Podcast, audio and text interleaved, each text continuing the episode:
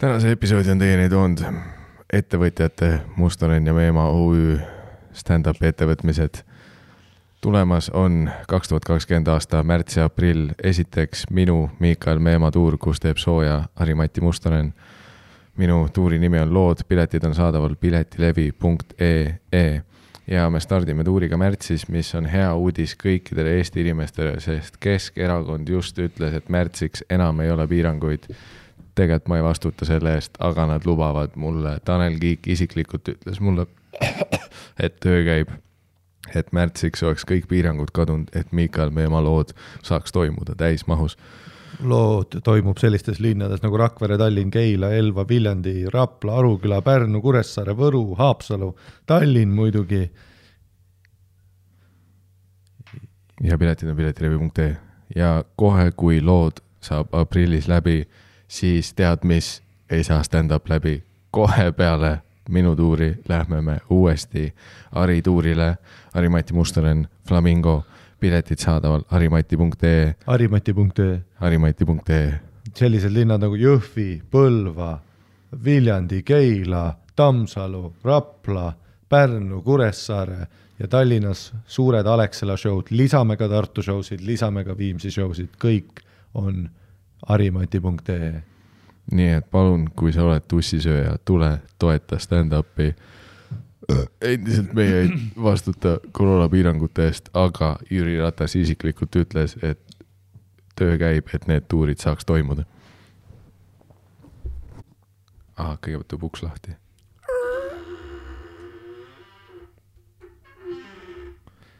Hello, detective. I am police officer Romanov, this is the crime scene. We have male. So what has happened here? There is male victim, thirty years old, sexy, beautiful, bald man, dead from some kind of vicious crime. We don't know what it is, but next to him there is, look, look, detective It is. This looks like potato salad. Yes, we thought too. It is potato salad. Next this looks like a regular potato salad. But look in the salad. What do you see there, Detective Romanov? The, looks like salmon, but why? Why would salmon be in potato salad? I would say something here. Smells fishy.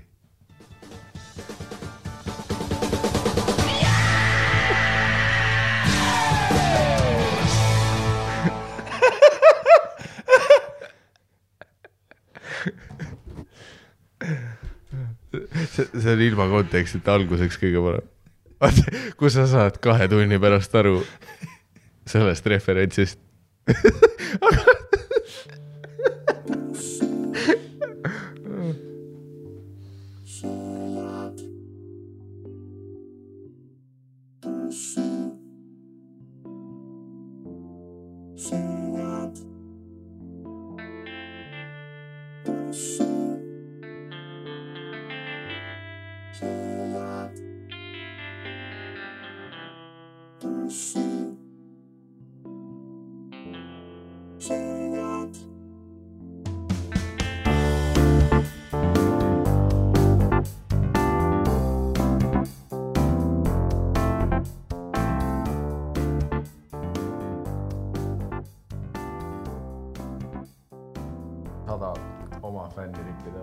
aga Check, check, check, check, check, check, check.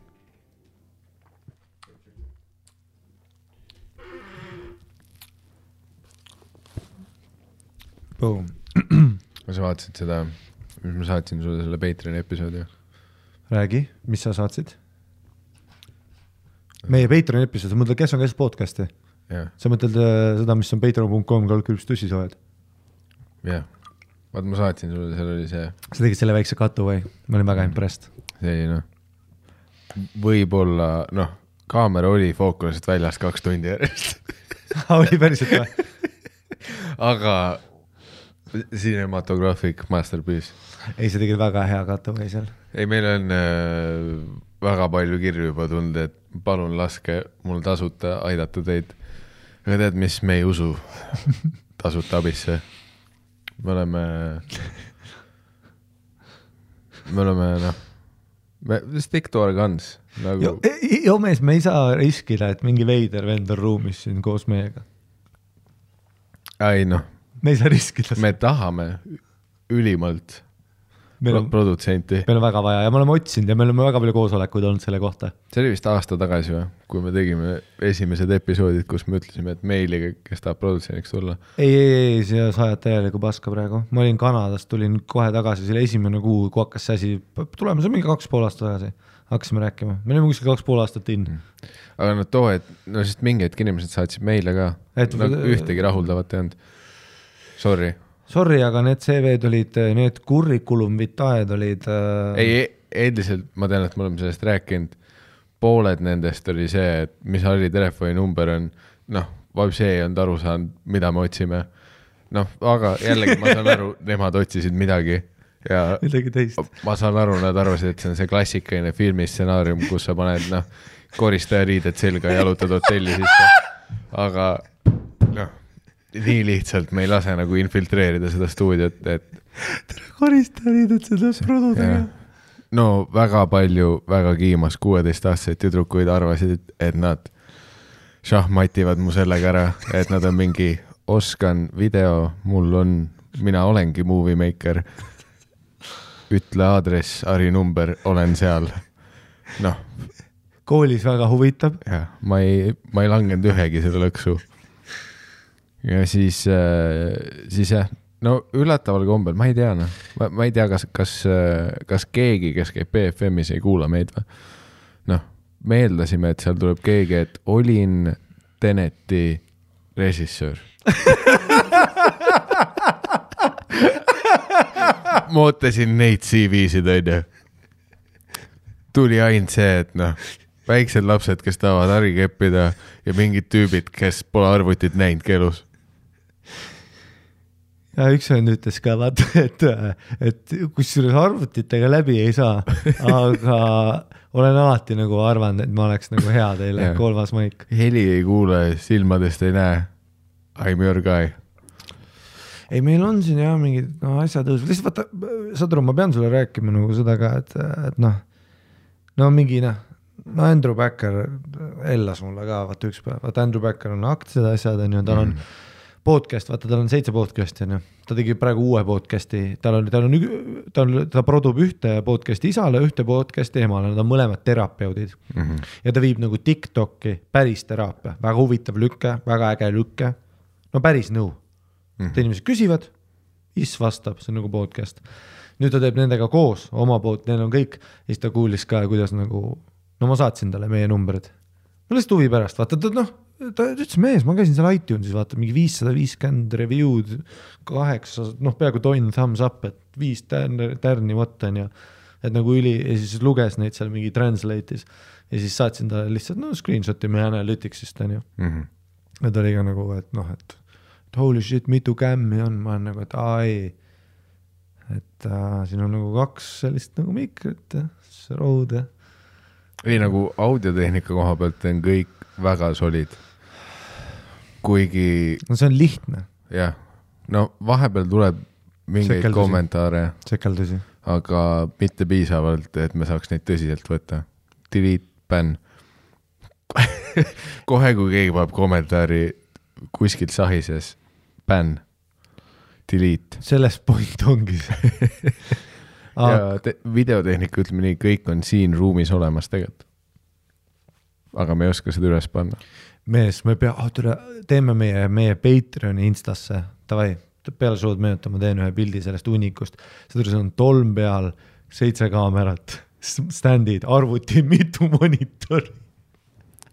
mõtle, meie sponsor deal sai oma aja, lepingulise aja täis, enne kui me karbi lahti tegime, me noh, pole teinud no ja see ei ole meie süü.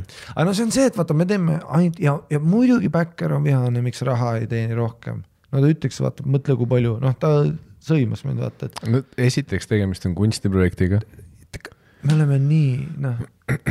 ja noh, ilmselgelt ka meie teame, et kui me leiaks selle õige pusletüki, kes noh, nagu Tim Dillonil on Ben, on ju. Kus meie Ben nagu Roganil on James yeah., Jamie. nagu. Jamie on isegi on old news, meil on Benni vaja. nagu Theol on noh, Razzle Dazzle. nagu Brandon Shawbil on Gin mm.. nagu Your Mom's House'is on viis venda eraldi kuubikus. nagu Joey Diazil oli Lee mm.. Neid ma võiks nagu the list goes on mm see on. Äh, see on nagu see, et aga... me ostsime ju kolmanda maigi, sorry, et segasin, me ostsime ju, vaata, vaata, vaata see kolmas maik mm. seal, ostsime ju alguses ära, kui helitehnika ostsime, sest et vaata, külaline on alati kuskil peas olnud. aga ma ei taha kellegagi rääkida, mind ei huvita, ma tahan lihtsalt, ma tahan lihtsalt Miikaliga rihvida ja kui siin on mingigi veider vibe sees, ma ei taha enam lindistada. no nagu me oleme läbi aastate näinud, meie oleme Eestis selle maastiku pioneerid on ju, meie tegime Patreoni, teised hakkasid podcast'e tegema. meie Patreon läks, noh, kõrgustesse. Eesti suurim, tegelikult tõenäoliselt ei ole. tegelikult ei tea, aga noh, siis teised tulid Patreoni, vaat me, me noh, rajame seda rada, me üritame teha Eesti podcast'i maailma paremaks. ilmselgelt äh, see on uus turg meie jaoks, me oleme ikkagi idabloki riik, endine Nõukogude riik, on ju alles eelmine nädal vaatasime Soome televisiooni terve riigiga, nüüd meil on enda kanalid. et asi võtab aega ja ma arvan, et meie peame olema ilmselgelt äh, esimene podcast, kes saab enda Jamie Benni, kes noh, kuidas iganes me kutsume teda, produtsendi on ju, me peame see esimene Eesti podcast olema, kellel on see nii-öelda kolmas tehniline ratas all. ja, ja noh, vaat selle turu probleem on ka see, et kuna seda positsiooni pole seni olemas olnud siis ei ole inimesi, kes täidaks seda auku, on ju. no ja pluss pole defineeritud, mida me tahame, ma saan aru, et meil on väga hägune, aga te, kui, kui sa juba ei saa aru, siis see ei sobi Te,. tegelikult see on üli straightforward nagu see ei ole see, et ma olen kiire õppija ja eelmine nädal nägin arvutit esimest korda. see oli üks nendest voorudest. meil on nagu see, et see on heliprodutsent, kes teab podcast indusest. jah ja videost. ja videost ja, ja editimine. meie arvuti seina panna, tööle panna. arvuti on kastis praegu ja me oleme monitor ka..., keyboard, kõik olemas. arvad, et me ei ole mitmeid tunde Hariga selle kasti hunniku kõrval seisnud ja noh, vihaselt kratsinud üksteist. meil on mitu sessiooni olnud, kus me lähme selle tehnika hunniku juurde. ja tõstame asju no,, paneme tagasi kotti. ja teeme vihase uu. Hästi võtsin ennast välja nagu jõul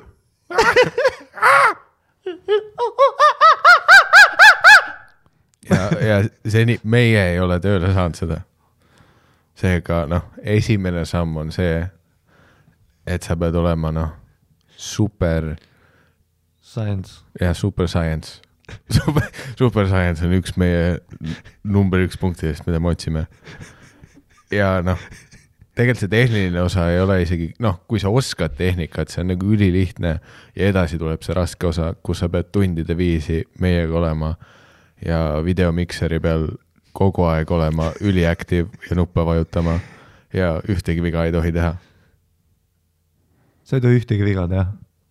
ja see ei maksa palju, aga tulevik on helge ei, selles mõttes kasvupotentsiaal, me oleme nagu. Startup.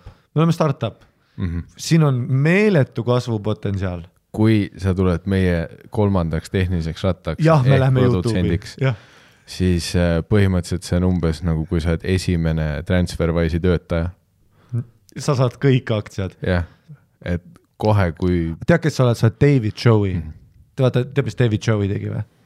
noh, mis ta tegi? tegi Mark Zuckerbergi, Zuckerbergile, ta ütles, kuule, mul on üks projekt, viitsid teha logo ja nagu värvilahenduse, tegi selle siniseks, kirjutas Facebook, Shubamba, Mark ütles väga hea, siin on kaks protsenti. ja nüüd ta on mingi multimiljonärist nohik, kes saadab äh, seda Bobby Lee venda, Steve Lee'd, tal on mingi uus podcast, saadab üle maailma seda venda litse keppima. ah, õigus jah, tegelikult kui me räägime juba kuulsatest produtsentidest, siis äh, mis selle kuradi Hispaania venna nimi on? aa, sa mõtled äh, Bad Friendsis? Bad Friendsis jah, see äh,. ta nimi on äh, jep, noh, see ta ongi. Hola, como estas? ja igatahes noh, ma tean täpselt jah. ja, ja me mõlemad teame, keda ma mõtlen. aga noh, austatud amet, su nimi jääb rahvale meelde. siin on, siin on võimalus. pluss noh, sa oled paar aastat, on ju, tussisööjate produtsent mis järgmine? enne kui sa tead tussisööjad stuudios, suur asi, võib-olla hakkame mingeid väikseid projekte enda alla võtma, kes teab, äkki noh, anname päikesejankudele võimaluse ühe kaameraga oma show'd tegema hakata. kes teab, sa saad palgata enda alla noorprodutsente, noh, kõik kasvab, vaata. minu content, stand-up'id, asjad hakkavad tulema. et ähm, see on nagu jah, investeering ka sinu ellu. aga ilmselgelt, nagu me oleme juba üle käinud see ei ole see koht, kuhu sa tuled õppima.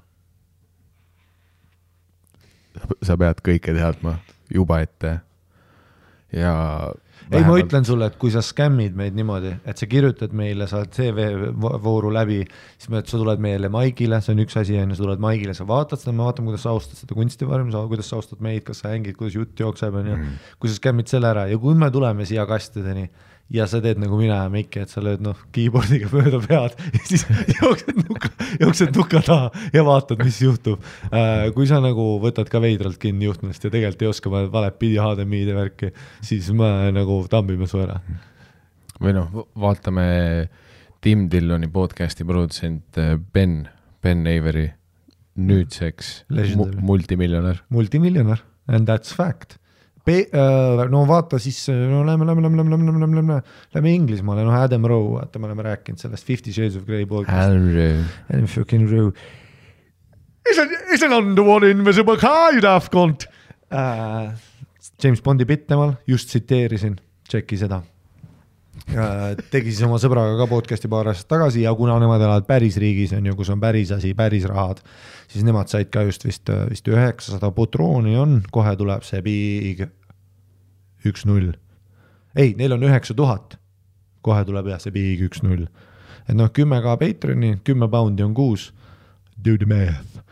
Äh, ja seal on ka see üks Dan, kes on nagu, oli siis produ, kes tegi open mic'e, noh mõtles proovida ja nüüd on jälle noh, sold out clubs, no kõigil on karjäärid, meeletu raha Äh, Madonna tuleb järgmine episood ja ma ei tee nalja, Jimmy Carr käis just mingi kolme aastaga.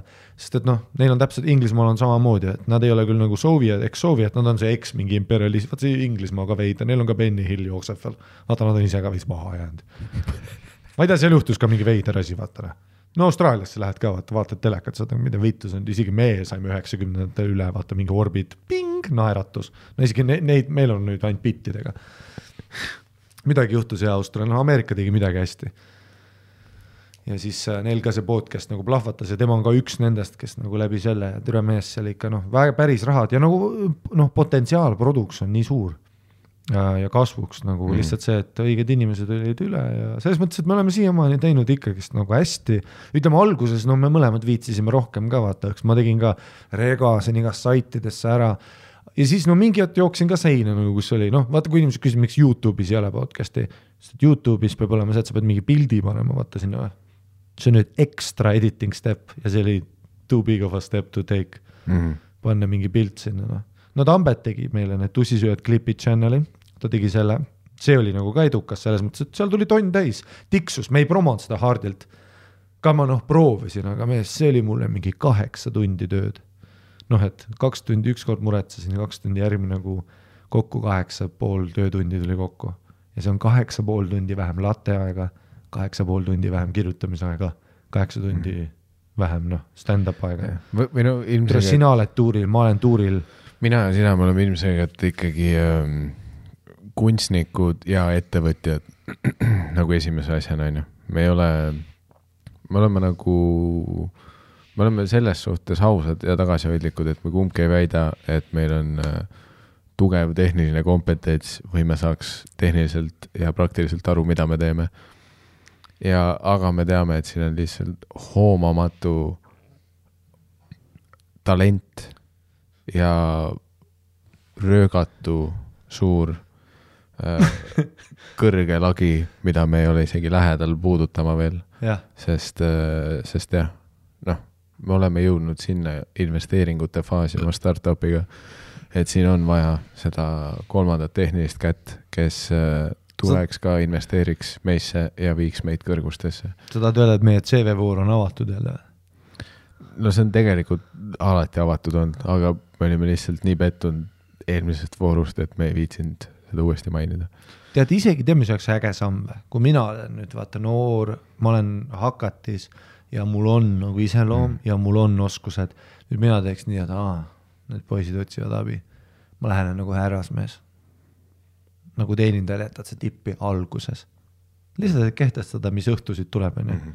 siis tule liitu meie Patreoniga ja kirjuta seal, seal me näeme kohe. ei no täpselt, tussikate kui, Instasse, siis noh, ma ei näe. või kui mina või sina, noh, kui meie oleks praegu alustavad noored kahekümneaastased koomikud, kellel on suur huvi ka meediamaastiku vastu, ja edu ja raha vastu. siis äh, ilmselgelt ma nagu hariks ennast või paneks töötunde sisse, teeks ennast valmis, siis presenteeriks ennast, ütleks, ma olen aru saanud, et teie ettevõtmine, siin on midagi hämmastavat, siin on, siin on nii palju raha laual, siin on nii meeletult palju inimesi, kelleni te ei ole veel jõudnud ja mina olen see bensiin, kes selle leegi kasvama Jah. paneb. ja ma tahan teiega koos sellel teekonnal olla, aidata teid, olla osa sellest maagiast. pluss ma oskan kõike. ja ma tulen teen kõik ära. samal ajal, kui ta vaikselt põlvili vajub, hakkab see puutuma. meil ei ole sugu, meil ei ole rassi. Sa võid olla venelane, kes ei oska eesti keelt, aga kui sa oskad nuppe, siis noh, see keyboard ongi vist vene keel.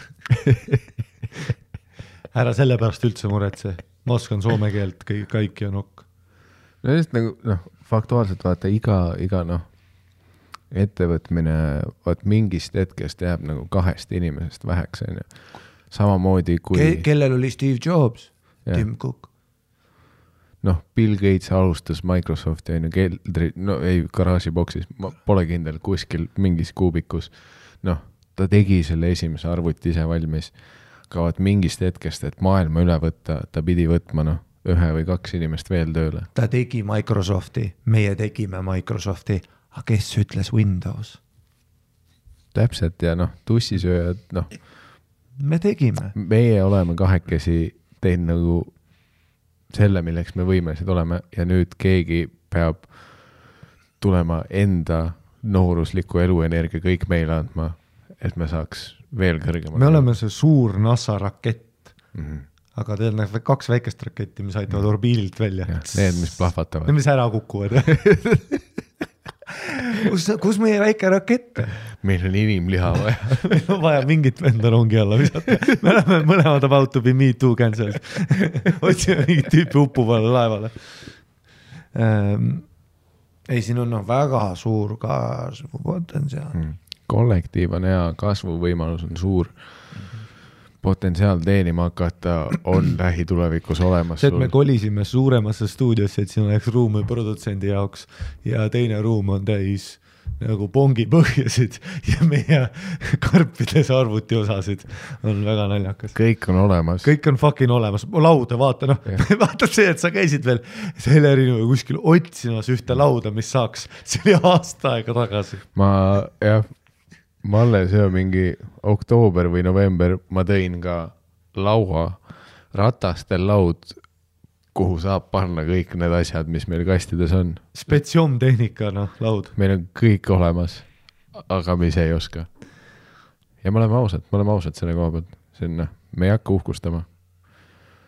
et ähm, aga noh, see on äh,, ma ei tea, praegu on raske öelda, ma tean kõik meie kauaaegsed fännid, kuulajad, noh, nad on pannud need väiksed leivapurukesed, mis me oleme poetanud kokku, onju, nad teavad, et iga hetk läheb asi suureks, iga hetk tuleb äh, hämmastav video, audiovisuaalne kogemus. Nad ei tea, kuna see tuleb, me oleme seda aastaid lubanud ja me oleme ülilähedal. ja puudu oled sina.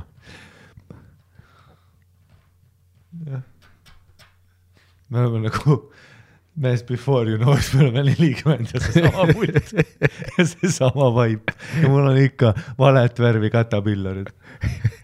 oleme rääkinud, mis juhtus, onju.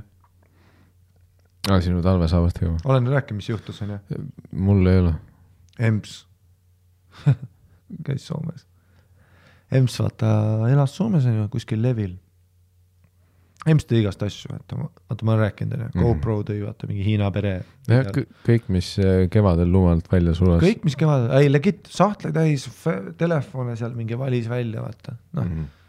mäletan, noh, läbi aegade on toonud igast asju, onju. nüüd need saapad, mitte seda. vahest on seal mingid vaata soodukad onju, kui hooaeg saab läbi, noh levi lülitub välja. sääsed tulevad, kuna seal on ülikülm talv, siis ka no tule sääsed, vaata, mida külmem on, seda rohkem nad nikuvad, sa tead onju. Võiks teha mingid animal planet'id. see on faktuaalne. on Turovski, ei, on Starovski, ei. saad aru või? Aleksei Turovski on see, kes vaata keerab ja ütleb, et oi oi, no et see, ei, need on. Ei, see oli Subotai, jah. jah, see, kus ma hakkasin, ja et Belvi ratta.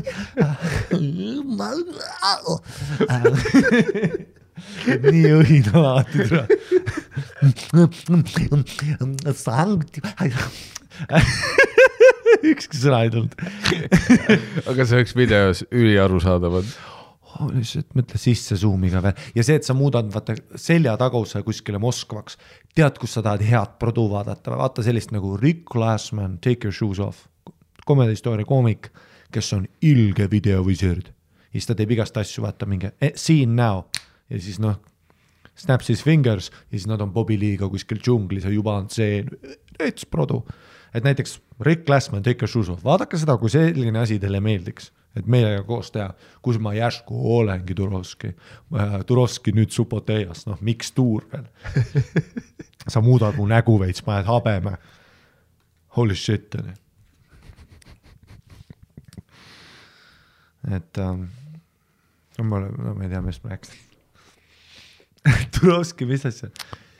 et ma oleks. äh, sa hakkasid seletama, kuidas äh, see, ma, ma, ma eeldan muidugi.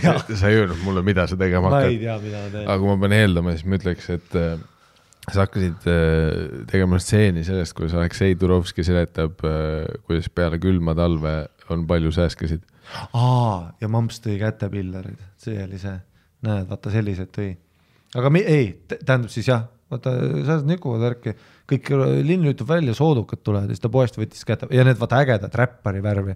vaata too hetk Fifty Centil olid siuksed, igast rahval oli siuksed, onju, siis ta tõi mulle vaata, boom, me igaks juhuks mainime, me räägime talvesaabastest. talve kätepillar, no need räppari käte, aga vaata see värv, sa saad aru, see on räppar. onju, no kätepillar, see see uu- pruunid talvesaapad. ja aga vaata see hele seksikas pruun. ja kätt. Ja mul on need, vaata oli, oli, oli, oli paar aastat istusid, onju, vaikselt kasutasin. onju, kandsin, kandsin, kandsin ja siis mõtlesin, okei okay,, see on nagu nahk, et peaks hoolitsema selle eest. Läksin kuskile abc kinga. tead nagu võtad seda whatever kreem onju, naha jaoks, hooldus mm.. mõtlen, et ole nagu nice guy, tule kallis kreem oli ka mees. see mingi kakskümmend üheksa eurine väike tuub. tead, kui sa ostad sellise asja, sa oled nagu mida vittu. noh. Mm. Lähen koju ja siis tõmban ühe sushi peale, vaata see on paks, sihuke tume kreem on. mõtlen, aa, ju siis see näeb välja, see nahk on, kui ta on niiske, siis ta läheb mustaks. ju siis. siis tõmbasin, noh, mingi pool saabast oli täis, siis hakkan nägema seda osa, mis kuivab ja näed, see on tume nagu must. nüüd ta on sihuke hall värv, onju. aga ma olin juba pool saabast in, siis ma tegin selle ära ja siis paanikast, kus ma saan aru, et üks saabas kuivaks selliseks, siis ma tegin teise ka. ja nüüd mul on kaks nagu koledat kätepillerit. et, et see kreem oli tegelikult tumedatele saabastele või? ma lähen poodi ja ma näitan, mis mul jalas on. ma olen ju, vaata, see oleme, see on mina ja sina Pro-Gearis. onju, noh, mina sina Pro-Gearis ütleme näita ja siis noh, andin need mic stand'id, vaata, oh my god, siin on mingi äge kick-back. no jaa, aga ei tööta ju. ja siis äh, mul oli samamoodi, ma läksin, vaata, võtsin selle saapa kätte ütlesin uh, uh, ah, oh, winter onju ja ta andis mulle selle kreemi. kas ma läksin järgmine päev otsima seda Biffi, kõndisin mööda, ta ei olnud tööl ja sain üle. aga noh, vaatan nüüd, kui koledad nad on mm.. nüüd noh, ma kannan siis ainult siis, kui vaja on. okei okay,, nüüd äh, kui ma vaatan, siis äh, ma hakkan aru saama, et see näeb välja nagu sa tegid oma pruunid saapad mingi musta saapaviksiga üle. vaata noh no ei ole ilus lihtsalt noh, ja vaata, see on see helepruun, seksikas Burberry pruun, no oli. Oli täpselt, need olid ilu, üli, üliilusad äh, saapad ah,. Si oh, enne kui see intsident juhtus, tead, ma vist ju isegi kandsin äh, ühel show'l sul seda, kus inimesed küsisid holy shit, mis saab, mul olid siuksed tight jeansid ja too hetk mu jalad, no mees, kaks tuhat seitse ei, kaks tuhat seitseteist. väga shredded viieteistaastane äh,. Ma veel hak-, tead, ah türa nii kahju on ka vana olla, ma hakkasin ütlema nagu kaks tuhat, ma hakkasin peas arutama, mõtlesin, no ma pean ütlema mingi viis. et ei viisteist, alla, no igatahes kaks tuhat seitseteist, vaata, me olime kuskil Kennis, tegime ühe pildi, kus me koos sinuga olime. no mees, need olid need esimesed aastad, kui me olime sõbrad, türa, see oli nagu, see oli vaata selline friendship, vaata, kus inimesed nagu nägid, vaata noh. nagu mäletad, Sandril tuli pisar, kui me saime sõpradeks, siis ta teadis, et siit tuleb midagi powerful'i. enne tussisööja, just enne about to tuss, about to tussisööja, võib-olla viis-kuus episoodi in ja meie sõprus nagu oli blooming, no mingi Dawson Creek'i sõprus, sõprus oli see. no me oleme legit, noh nagu sihuke sitcom sõprus, me olime kogu aeg koos, me kogu aeg rääkisime ähm,. ja siis oli ka mingi powerful pilt, vaata, sul olid mingid tossud ja siis mul olid need saapad ilusat värvi. Boom ja tight ass jeans ja mu jalad too hetk mees kaks tuhat seitseteist aknas. see oli siis, kui ma tegin eeskükke, snatch squat'e, tegin päris asju enne sangpommi erat, aga post gang era ja ma olin shredetud tits ja toitusin veel okeilt ja, ja ainevahetus oli fucked up ja mul oli vee, mis läks nagu munnilt kuna perse välja. tead see vee, vaata, noh kõhulihaste all, see, mis näitab otse riista poole, punks, täielik vahe oli, ma võtsin paberit hoida siit oma selle kuradi veekohaga. ma olin nagu Calvin Klein, David Beckham ja siis no kitsad džiinid ja siis siuksed mehised fucking fifty cent saapad, vaata, statement. Uh,, särk, käed, what? Soeng. Uh, ja lihtsalt vaatasin otse Death Stare kaamerasse järjest, inimesed kirjutavad, what, mis saapad, mis mees, mis jalad. ja nüüd ma olen lihtsalt noh, need ja neid ma ei taha pildile jätta ja neid ma ei taha, et inimesed vaataksid, ehk siis kui ma räägin sinuga nende saabastega, ma räägin sinuga hästi palju, et sa ei vaataks alla. Need saapad näevad praegu samas veits välja, nagu sa oleks mingi söekaevanduses töötanud. täpselt, see on mingisugune täpselt mees, aga ei, ma tahan, noh, mees, need on nagu hästi püssid selline söemustus juurde tulnud. Thanks. aga see näitab, et noh, siin on ajalugu, ära kunagi räägi seda nagu kreemi asja. ütle, et sa oled lihtsalt palju tööd nendega teinud, okei okay., et sa oled põlenud majades käinud ja ma ei tea, kus veel saapad mustaks veel, no erinevad söega asjad. kas ma kustutan nagu selle osa ära, kus ma rääkisin ja ma ütlen hoopis selle söe osa aa ei, inimesed ei mäleta niikuinii. ah,? no sa oled aru saanud, vaata, mis meile me saame, keegi ei mäleta, noh. inimesed mäletavad veel vähem kui meie, noh. ja me ei mäleta siit võib-olla see ve- vestlus on olnud juba, võib-olla me oleme literi selle episoodi teinud, mina ei tea. Nemad ka ei tea hmm.. Aga siis, kui sa reisil olid, ma, mind üritati mõrvata, Straight up või? jah, ja minu enda elukaaslane üritas mind eemaldada pildist, kui sa olid äh, reisil. nii, oota, oota, teades su naist ja kuidas ta mõtleb las ma arvan äh,. ütle, kas ma olen lähedal mm,. mürgitamine. ütle, kas ma olen lähedal soe mm,. oot mm,, ütle, kas ma olen lähedal. allergia. ütle, kas ma olen lähedal. ütle, kas mm, kuskil oli sees mingisugune kalatoode, mis tekitas sinul allergilise reaktsiooni, nii et ta ei oleks ise jäänud selles mõrvas süüdi. täpselt, jah, nii, mis see oli Oli., davai, räägi. Noh nagu, nagu äh, inimesed teavad, onju. Sul on- see, kellel, kes ei tea taustainfot veel, siis. pane kinni see podcast. esiteks pane podcast kinni ja teiseks äh, Youtube'is Comedy Estonia kanalil on äh, selline klipp nagu Miikael Meemaa ja klipi nimes on kirjas hüppasoojendus. see kõik krüptiline tähendab seda, et äh, see oli minu soojendusset Ari hüppatuuril seitse aastat tagasi. Ja seega background ka, et mina olen ka väga kirglik kala, mitte vih-, noh, kalapulka, kõike, kõik omega, fuck you, kõik tapa ära ennast mm.. aga ma olen adapteerunud sinu vabanduses, noh, sinul on siis allergia, minul on lihtsalt viha, aga äh, sina olid, kes õpetasid mulle, et see reaktsioon, mis sina said mm, -hmm. sest et mina saan ju seda, et aga lõhe, aga krevetid, aga asjad. nüüd ma olen sinu pealt näinud, et kui sa ütled allergia, siis nad ütlevad võib-olla noh, ühe asja. Ja nüüd ma olen adapteerunud selle, ma olen väga tõsine, kui ma ütlen, mul on allergia. Ja ma kasutasin nüüd Barcelonas kusjuures ka kahes restoranis seda, kus ma lihtsalt küsin, mis toode see on, vaat seal on -hmm. palju Hispaania sõnu ja ma ütlen, et lihtsalt ütlen ära, kalaallergia on, suren kohe ära. Mm. nojah, sest kui sa ütled niisama, et I don't like, vaata, siis nad on nagu Anchovies ei ole fish. Yeah., anchovies on anchovies. et noh, no muidugi mingi sada aastat tagasi, kui sa ütlesid, et sul on kalaallergia, siis nad naersid samamoodi ja panid ikka kala sisse aga et noh, mingi hetk äh, tuli see seadus, kui oli mingi esimesed mingi viiskümmend tuhat inimest surnud, lämbunud laudade taga, siis äh, Euroopa Liit hakkas nõudma, et äh, toitlustussektor nagu tõsiselt võtaks seda. kui keegi ütleb, et please no fish. aga põhimõtteliselt äh, noh äh,, mul oli onju, naisel oli sünnipäevapidu mm. -hmm. Äh, mis oli, kuigi ta sünnipäev oli enne sind, siis ta sünnipäevapidu oli peale sinu äh, noh, äh, whole deal. aa, ah, õigus jah, ta ei saanud äh, õigel päeval pidada, sest ma andsin koroona talle.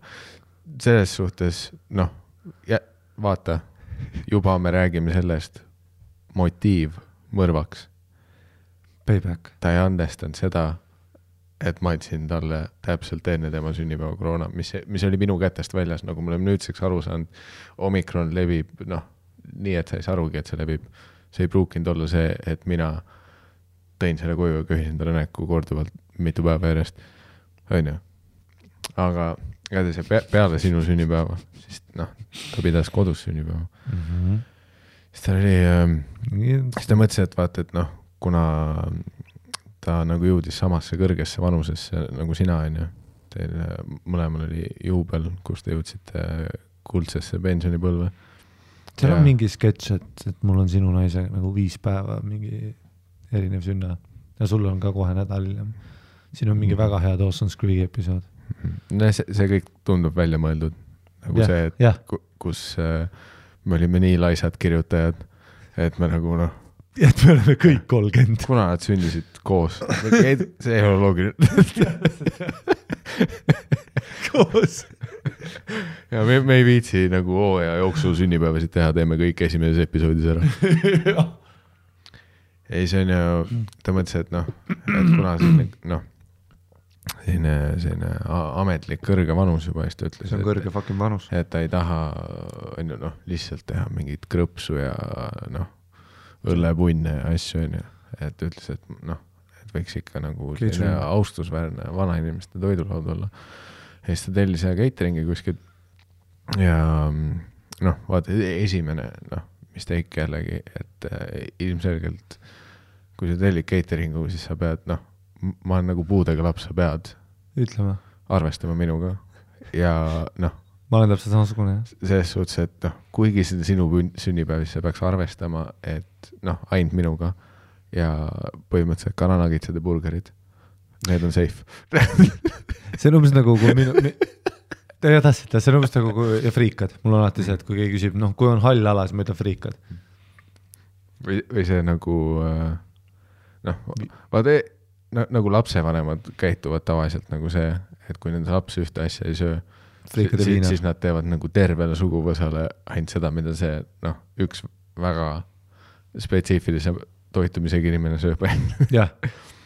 aga et ta ei, ta ei noh, null läbirääkimist minuga, tellite catering. muidugi minu kogemus noh, catering'iga tegelikult äh, läbi elu on juba see, et äh, catering, ükskõik mis catering teenused alati teevad sellised lauad, et sa ei saa mitte sittagi aru, mis asi, mis on nagu noh, ja, ja minu elus see tähendab seda, et ma pean terve õhtu veetma mingite inimeste kõrve, kõrval, nagu ma oleks kõige veidramalt toidust huvitunud inimene, kus ma küsin iga asja kohta, mis asi see on, nad on nagu, söö seda, mul on, see ei ole optsioon täna. sa ei saa mulle öelda, et see asi, mis näeb välja nagu lill, aga vist on soolane, et lihtsalt söö seda, noh, ma tahan igat koostisosa teada siin, on ju. Catering'is sa leiad ka, sa, sa legid vaatad kirstomatit, oled nagu, et vau wow,, kirstomat paned suhu, see on täidetud kuradi kiluga mm. -hmm. nojah, see, see värvitud lõhe, tomatikujuline, what? ja ja noh, teine asi on ka see on ju, et noh, catering, noh, laud, lookas, catering, Boom. särki-värki, ka vaat mina kui noh, as the groom on ju, of the party, tegelikult ma ei tea, mis selle rolli nimi on, aga ilmselgelt sünnipäevalapse kõige tähtsam inimene ehk eh, peigmees, mina, noh, tehniliselt minu sünnipäev, võiks isegi öelda. peigmees on äh, naise sünnipäeva kõige olulisem tegelane. siis äh, noh, ilmselgelt ma pidin ka hoidma oma sellist kuninglikku staatust ja sööma. ja noh, aga ma ei hakka esimesena, vaata, ma, ei ole see noh, veider tüüp, kes noh, kohe kui ma ei ole terve õhtu on ju kuskil taldrikuga ain nagu nägu sisse toppimas on ju. ma alguses noh, loksutan oma šampust, naeran, liigutan monoklit ühest silmast teise mm. ja siis, kui noh, õhtu hakkab juba sinna jõudma, kus kõik on noh, natuke joonud, sa tead, et noh, siit pooled inimesed enam ei mäleta, mis sellest kellaajast juhtub, vaata nüüd ma lasen, on nõus, noh, minu plaan oli see, et nüüd ma nagu alustan ja see, et kui nagu inimesed hakkavad koju minema, lähen ma full seaks ja see Jah. on noh, kõik ära. ja, ja, ja. aga noh, ma ei alusta sellest, et ma siga olen, on ju, ma alguses hoian noh, ikkagi mingid imidžid appearance. no sa oled peigmees. ja siis mingi noh, kell üks öösel ma otsustasin, ma nüüd alustan rahulikult, vaata, teen hästi väikse taldriku endale, noh, väikse näpuga võtan asju. ja noh, mõtlesin, onju, vaatasin, üks asi nägi nagu Caesari salat välja, onju. Caesar. küsisin kellegi käest. see on anšoovise kaste sa tead ju. noh, vaata, täpselt onju, läbi aastate me oleme juba rääkinud sellest, mul on Caesari salatiga noh, korduvalt ma ei ma ei õpi, ma olen seda liiga palju söönud, pidevalt allergilise šoki saanud, keeldun õppimas seda, et seal on anšoovise kaste, mis on põhjus, miks selle nimi on Caesar, sest Caesari kaste. ja selleks, et Caesari kaste maitset saada, on ju, noh, me kõik teame, me oleme siin noh, kulinari maailmas kõik väga adekvaatsed. siis keegi ütles, et noh, ai, et siin ei ole kala, vaata, et siin on noh, tunda, et see ei ole Caesari kastmega, see on nagu salat, mis näeb nagu Caesari välja. siis mul oli okei okay,, võtsin seda veits, sõin, nämm-nämm. siis vaatasin, noh, mingi suur kauss nägi välja nagu noh, nägi välja kartulisalat onju, mõtlesin noh, natuke labane, aga okei okay.. ei noh, kartul, me oleme siin noh, kas me oleme siin noh, jaanipäeval või noh, kartulikast. me oleme metropoli Nõmme inimesed siiski.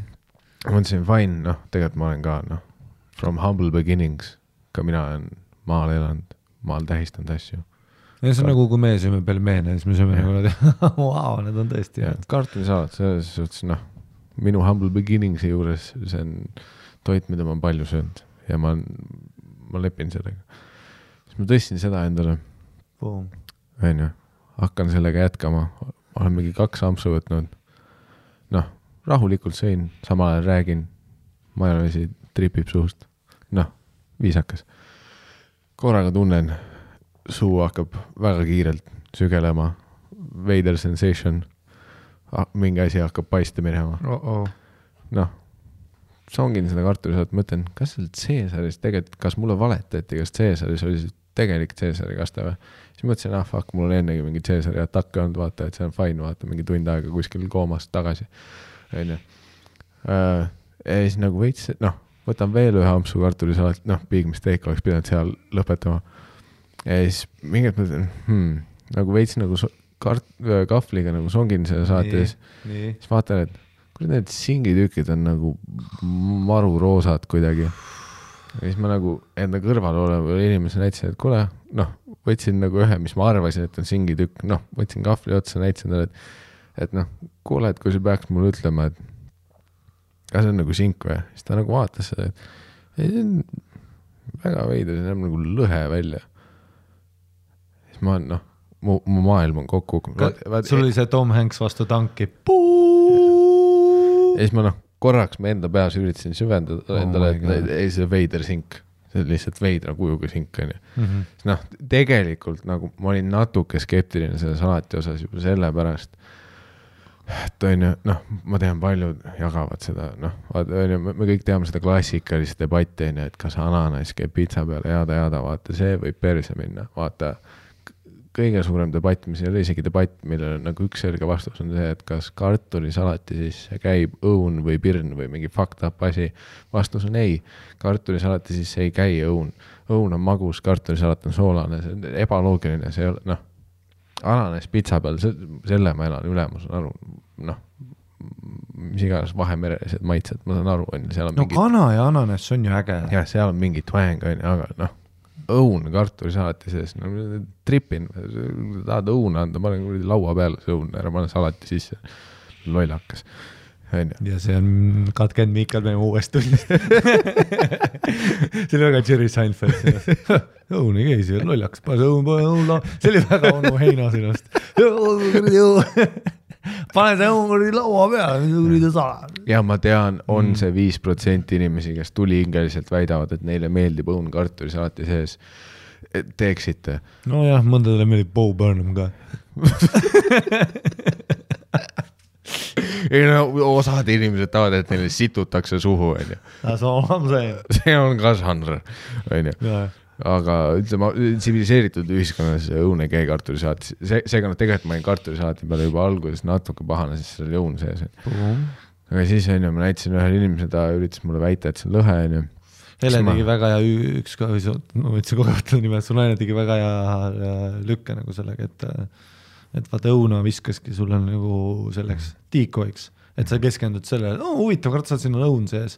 Little did you know, et õuna taga on üks väike kuradi, no sest pluss ma nagu okay,, see, hoidsin ennast seal catering nagu selektsioonis üldse paljudest asjadest eemale, sest ma nägin, et paljud asjad Fishi. näevad veidrad välja No vaata, pluss nad vahepeal panevad seda ka, et isegi kui on lihatükid, vaata mingid veidrad vaagnad, siis Huvitav, lambist on mingi terve kuradi kala terve liha peal, vaata noh. huvitav, kas termin, et midagi on kahtlane, et fishy tulebki sellest, et kala pidab ennast kuskile, vaata kala pannakse alati toidu sisse, et kas on sink või lõhe. kuule, see on vist mingi lõhe, miks sa peidad seda? aa ah,, fuck, see, see oleks hea, ma oleks ma oleks pidanud seda oma CSI momendi jaoks, too hetk päikseprillid välja võtma. Something's fishy. aa ah,, ja täpselt jaa. Something's fishy. oota nii, sa oled, sorry, et segasin, nii, sa seisad ja sa võtad ühe uue ampsu ja nüüd küsid kõrval tsiviilisikult mm. ja ta Nee. ütleb, see on vist lõhe kõrvaline tsiviilisik pakkus, et äkki see on lõhe, aga noh, siis ta ütles juurde ka, aga ma ei tea, kes paneks kartulisalati sisse lõhe, vaata ja siis ma ütlesin ka nagu see on absurd ju, kes paneks kartulisalati sisse lõhe. me räägime, me räägime võimatust asjast praegu, kes ja. paneb kartulisalati sisse lõhe, vaat kui sa ütled kartulisalat, noh, mine mis iganes retsepti, keegi ei ütle sulle lõhe, vaata see vanaema lööks nuiaga pähe sind, ütle viga on. ja onju, siis, siis ma teadsin, et okei okay,, et ma ei saa nagu lihtsalt inimesi küsitleda, vaata nende noh, hüpoteeside peale ja siis, et ma pean algallikani minema, onju. siis ma tõmbasin oma noh, naise kuskilt noh, mingid suured õnnitlused olid, mingid inimesed tahtsid rääkida, ma ütlesin meil ei ole see aeg praegu. ja et mina olen siin, eemalduge. ja, ja siis mul oli see, et noh, näitasin talle seda mina kartulisalatit. olen siin, eemalduge on väga, väga hea, mingi siin me oleme, mingi tagline. Tõmbasin ta eemale, näitasin talle seda kartulisalatit ja ütlesin, et kuule, et äh, kui sa vaatad seda, et kas on sink või lõhe, vaata, et noh et kuna mul on kalaallergia, vaata, siis ma olen kalast juba- nii palju hoidunud elus, et ma isegi ei tea, mis kala välja näeb, vaata mm -hmm.. noh, noh, sa näitad mulle lõhe, ma ei tea, sa paned selle vastu mind, ma suren. oota, aga vaheküsimus, mind lihtsalt nii huvitab see pidu, kasi-papololo, oi-oi, ahah, käib see laul käis. ja tempempa, ja te olite Blade sellel algustreifil, kus verd või nüüd lõhe tuleb taevast onju ja sa oled see ainus inimene, kes, kellele ei meeldi ähm,. kunga-kara, ai, ai äh. oota, aga see on minu arust nii naljakas, see on nagu nii mingi Larry David kirjutatud sketš, et oota, see on lihtsalt nii naljakas, et sa oled selle, see on siis kahvli otsas see tükk jah? ja mul on taldrik ühes käes ja, ja, ja täpselt jah kus on kartulisalat aga ütle mulle seda, ütle mulle seda, et sul- kartuli, kahvli otsas. jah, ja ütle, okei okay,, sa siis seisad, aga ütle mulle seda, et ta ütleb sulle, see on vist lõhe, sul veits sügeleb. Kuidas sa jalutad oma naise juurde, kas sul on nagu see, et oota, ma pean, ma pean või sa nagu üritad ikka vaata seda nagu smoothly, tead sellist džässilikku peo, ah ma lähen niisama küsin, aga tegelikult sisimas, kas sa olid nagu, et äh, väga sügeleb äh,, väga nagu noh, kuidagi tuleb vähe äh,. aga sa ikka olid nagu cool about it või kuidas sa läksid nagu? ei, nagu see, kuidas ma läksin, kas sa sisenesid vestlusesse ka, et õigel ajal nagu, et sa ootasid ah,? ei ma ja ko- koputasin selja peale, ütlesin moment ma ta-, ja noh, ma käitusin nagu, et see eemalt näeb välja, et ma olen lihtsalt väga huvitatud, noh, et mulle nii maitses see kartulisalat, et ma üritan nagu teada, mis see retsept on. ja noh, tegelikult, kui ma olen aus, ma terve see aeg enda peas elasin endiselt eituses, et see võiks lõhe olla, sest äh, noh, ma olin umbes selles äh, samas eituses, vaat nagu, kui ma arvasin, et mul ei ole koroonat, ma ütlesin noh, kõigile, et mul on nohu, onju, eriti endale. Jah. ja samamoodi ma olin enda peas, kes see paneks kartulisalatisse lõhe, see on võimatu. ehk siis sa kõnnid nagu niimoodi? Noh, et igaks juhuks, iga, muuseas küsin üle. Kallis, ja siis ta oli, et noh, et noh, ma ei tea, vaata, et noh, et see näeb küll veits välja, et see vist võib lõhe olla. Ja siis mul oli nagu see, et okei okay,, et aga see nagu, kas on mingi viis confirm ida see. ja siis ta oli mingi, et aa jaa, et noh, et tegelikult kui ma tellisin nagu nendel asjadel on menüü, onju. ja siis ta nagu otsis kuskilt elost selle üles. esimene asi, mis menüüs oli, esimene asi esimene asi, oli nagu noh, pikk catering menüü, mis asjad nad toovad. esimene asi menüüs on kartulisalat soolalõhega boom, ja siis ma vaatan seda ja mu noh, maailm hakkab kramp, noh, see see, et kui mu aju adresseerib ka seda, vaata sai Sa- signaali just, et see oli päriselt lõhe. Ja sa tarbisid, ja, ja see hetk noh, mu kurk hakkab järjest rohkem kinni minema sest noh, nüüd mu aju sai ka aru, et code Täpselt. red on. Ja. Ja nüüd nad on, oh boys, not the drill. ja siis mul oli huh, oh, oh, noh, lükkasin noh, ülejäänud salati, noh korraks mõtlesin, et kas ma pakun, siis ma, aa ei, see on nagu noh, sünnipäev, ma, ma ei saa nagu kellelegi öelda, et sööge mu salat lõputi, noh. ma hakkan. tühjendasin taldriku ilusti ära, viisakalt ütlesin moment, et ma lähen, aga sa olid ikka cool about it jah? jah, et ma lähen ruumist välja aga, aga mis tunne nagu on ma ei tea, vaata mul ei ole ühtegi allergiat.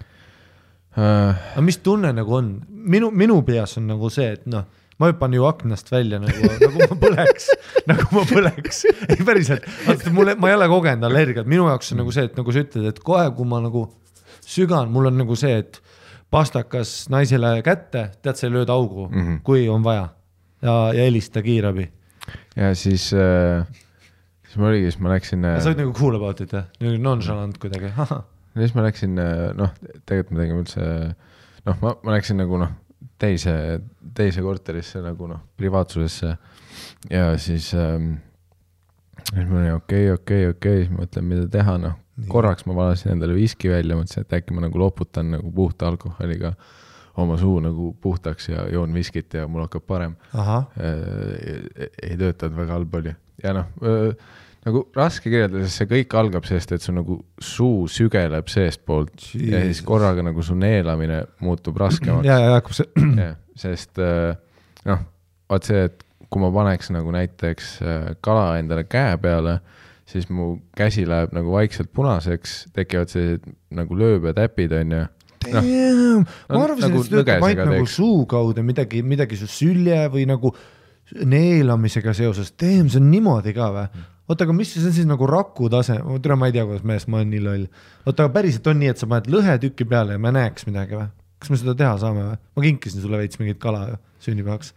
Ja ei, ei, sest ma mäletan kunagi Nagu väiksena, kui me käisime mingi kala püüdmas, mul oli ka vaat see, et käsi läks vahepeal nagu noh, et see, et kui noh, kala läks vastu kuskile, siis no nagu. sa, sa oled nagu mingi Fantastic Fouris mingisugune, et see on su mingisugune nõrkus. nagu nõgesega teeks põhimõtteliselt selline.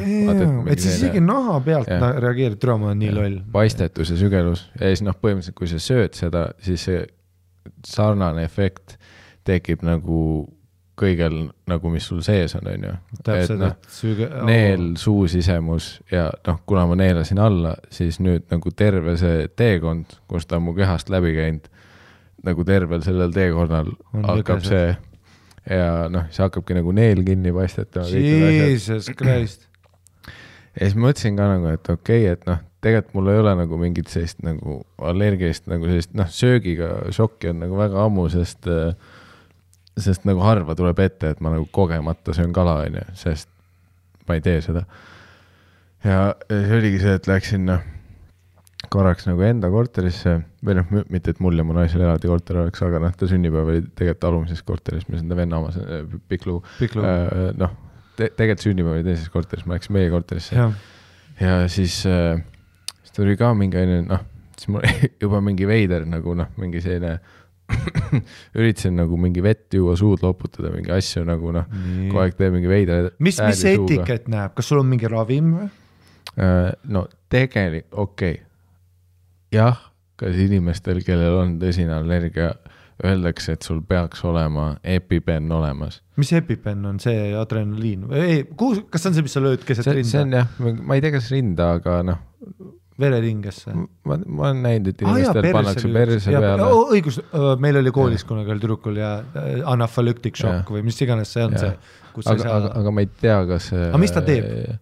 Ma täpselt, nulli teed, ongi nii sest. ma ei ole kunagi EpiPeniga laksu teinud endale. no aga tussikates me teame enamus asju mm. -hmm. see on siis see, et ta paneb nagu mm. no adrenaliin Jah., see crank'ist. ei, ma ütlen jah, et sa paned selle perse või noh, kannika peale buum, laksu ja nagu me teame, kannika peal kõige kiirem vereringe seega sisse viib nagu sellised äh, väiksed äh, noh, vaat nagu, nagu, nagu jah, marsimehed nagu, nagu vetsupuhastite reklaamis. Need tüübid, väiksed äh, marsisõdurid lähevad mööda su vereringe pup-pup-pup kiiresti ja võtavad kõik need äh, ründavad kalarakud, lasevad maha kollid lasevad laseriga maha. ja see on see, kuidas EpiPen töötab. ja öeldakse, et ta oi, EpiPen on siin, poisid, meil on läbi. ja siis piu-piu-piu. See oleks, kui EpiPenil oleks äh, see Jah. mingi telereklaam. EpiPen. siuksed ägedad marsimehed. aga mis on nagu EpiPeni teema on see, et see nagu aegub, onju. Ehk siis- jah, ehk siis, kui sa tegelikult, kui sa aasta aega ei kasuta seda, siis sa peaks nagu aasta pärast uue ostma või siis tegelikult sa äkki sa saad perearstil välja kirjutada. sellest ma, ma olen ülihalb näide allergikutest, sest ma ei võta seda kuigivõrd tõsiselt. see on nagu ma ei võta oma süda mingi rü- rütmihäireid tõsiselt. sest ma ei ole omanud EpiPeni, võib-olla mitte kunagi, võib-olla mul lapsena oli. no pluss me oleme sinuga vaata heteromehed, selles mõttes, et noh. me oleme nagu Eesti mehed, heteromehed, vaata, et meil on nagu ülisuva ja raha ei taha ka nagu panna. võib-olla ja kui ma elaks USA-s, ma omaks enda EpiPeni, vaata, aga Eestis sa oled ikka nagu see, et ükskõik, kus sa Eestis oled, vaat sa elad selle teadmisega, et ma eeldan, et kiirabi jõuab maks poole tunniga kohale. jah, noh, isegi kui ma olen kuskil Valga metsas, ma eeldan, et kiirabi jõuab maks kolmekümne minutiga okei okay,, loputad, loputad. Ja- ja siis, aga mis sa, äh, mis sa loputad, lootes, et siis jah, seda clear ida, ei, mõtlesin jah, et noh, ja Colgate'i. pesin hambad kohe ära, kuristasin veits suud, onju, aga nojah, probleem oli see, et nagu ma, ma olin nagu seda salatit söönud ja nagu alla neelanud, onju. nii, kuidas selle probleemiga lähen? ja siis oligi nagu see, et noh, siis nagu noh, naine tuli, küsis, et noh, et noh, ta ka ei tea, vaat noh, endal ei ole allergiat, ta ei ole kunagi kõrvalt näinud. aga sa üritad teda rahustada, vaata naised lähevad noh, täiesti. ei, ta ei tea, et mis ma teen, kutsun kiirabi või siis ma ütlesin, et ma ei tea, et praegu võiks võib-olla lamp kutsuda, vaata, et äkki kui see läheb ise üle, vaata, et noh, vaata ma, ma, ma olen nagu džentelmen, onju. et mul on nagu, ma No ma, ma, ma ei taha ilma sa pead olema kiirabi nagu- kutsuda. sa oled peigmees, sa pead olema nagu juhtivas rollis, et sa ei saa haarata temalt kinni ja öelda nagu, et ma ei tea. jah, kuigi noh, fakt oli see, et tegelikult ma ei teadnud. ja täpselt, aga sa pead olema jah. cool about it, vaata, vaata Eesti mees sureb vaikselt ära Jah. nagu ilma, et ta alustab. see on väga Eesti mees oleks sinust, et sa lähed vaikselt oma teise korterisse, vaat see oleks väga tujurikkuja. aga nagu mingi et... vana koer jalutab metsa ma, ma ei taha tülitada teed. see oleks väga hea, ilus selline Wes Anderson, vaata kõrvalt, tead neli korterit, kus all on pidu edasi ja sa oled niimoodi, excuse me, darling, ja sa kukud põlvili ja näoli ja sured lihtsalt ära. see on nii viisakas Eesti härrasmees. ja siis ta oli korraks nagu, et okei okay,, et aga, et kas, kas meil on EpiPen või siis noh, ma üritasin talle noh, kiirelt seletada, rääkimine muutus veits raskemaks juba. ma üritasin talle noh, selliste nagu väheste sõnadega seletada kogu seda EpiPeni tausta, vaata kuna see aegub ja noh, tegelikult ma ei ole kunagi nagu omanud EpiPeni, vaata.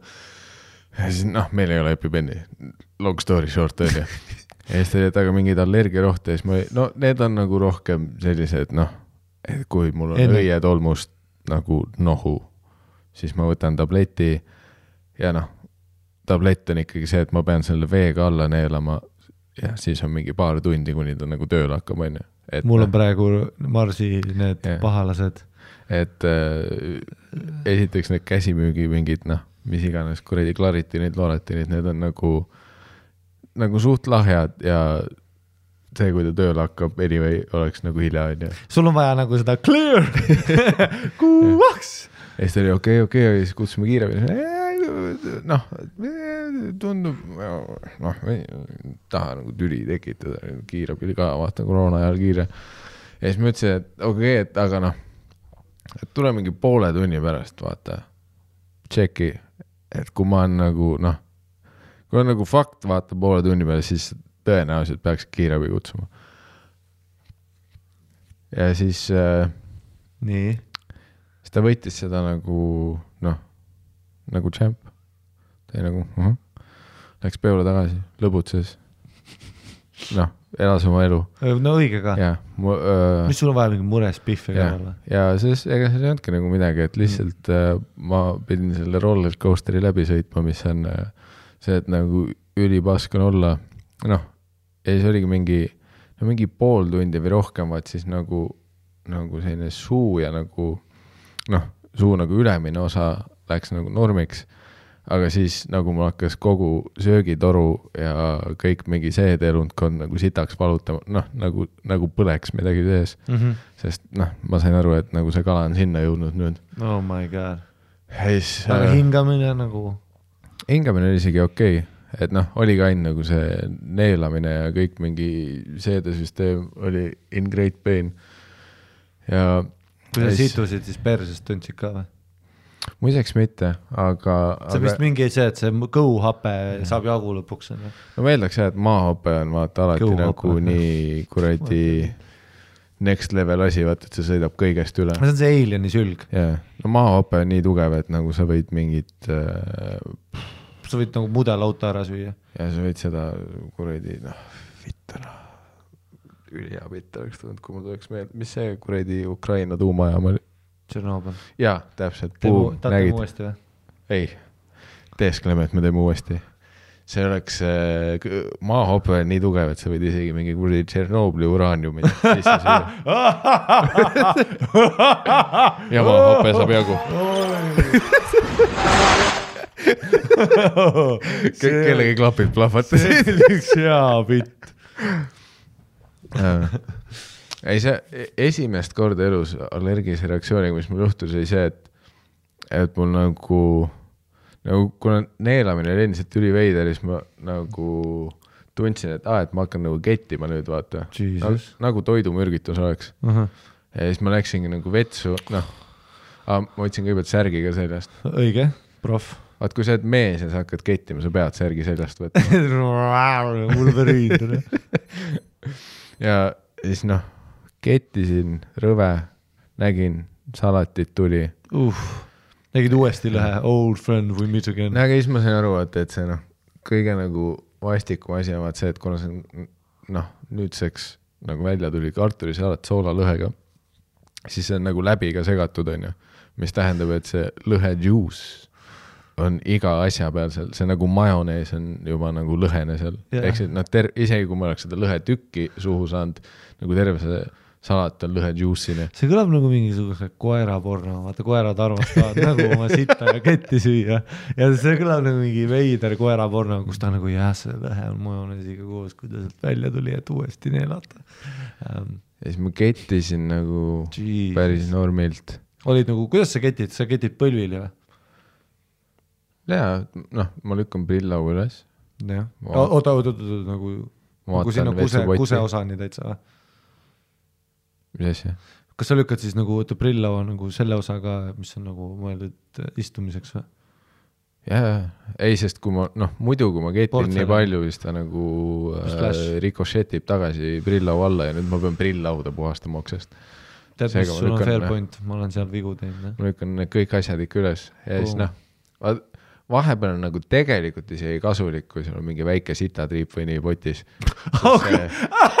ma tean täpselt, millest sa räägid, tead, kui sa tõmbad selle wifi ka, see läbisegunenud kui, kui sul, kui sul on ajaksi sitavesi liiga puhas vetsupott nagu mingi noh, factory new, ja see lõhnab ka hästi. siis sul on nagu see, et nüüd sa pead lihtsalt mõtlema oksendamise peale. mul tuli janu tere. jah, aga see, kui, sita, kui, sul on vaja seda väikest Oh, kikkerit juurde tere, ma sinna kus sa viskad põlvili, sul on juba kettimise. Ma hakkan juba kettima, siis kui ma mõtlen sita. rõvedat asja, vaat noh, mingit persekarva ja mingit sellist väikest sitatriip, noh. Ja veits kusahis on ka, vaat siis on, hea point olla sellega, et sellepärast on ju klubivetsus ketidki nii hästi. Mm., see on ju see on disgusting, oled klu- klubi, türa mul nii vastik on olla. no sest klubivetsus kui sa viskad põlvili klubivetsu ette, sa ketid isegi, kui sa ei tahtnud kettida. seega see on nagu ülihea. see, kus sa hoiad kellegi juuksed ja ketid ka. oota, ma panen ka ühe blog, ketid pähe küll. see on väga hea sketš, hoiad kellegi juukseid ja siis nagu muna vaata. see see oleks väga selline super bad, et mingi, kus see Jonah Hill ütleb yeah sure I will hold your hair ja siis ketib otse kuklasse. kui sa üritad mingit Biffi aidata ja siis ketid pähe. ja siis noh, kettisin, pesin hambad ära. siis naine käis vahepeal tšekkimas onju, et kuidas on, kutsun kiirabi, siis mõtlesin, et aa, et veel mitte, et teeme sellesama taimeri, vaata.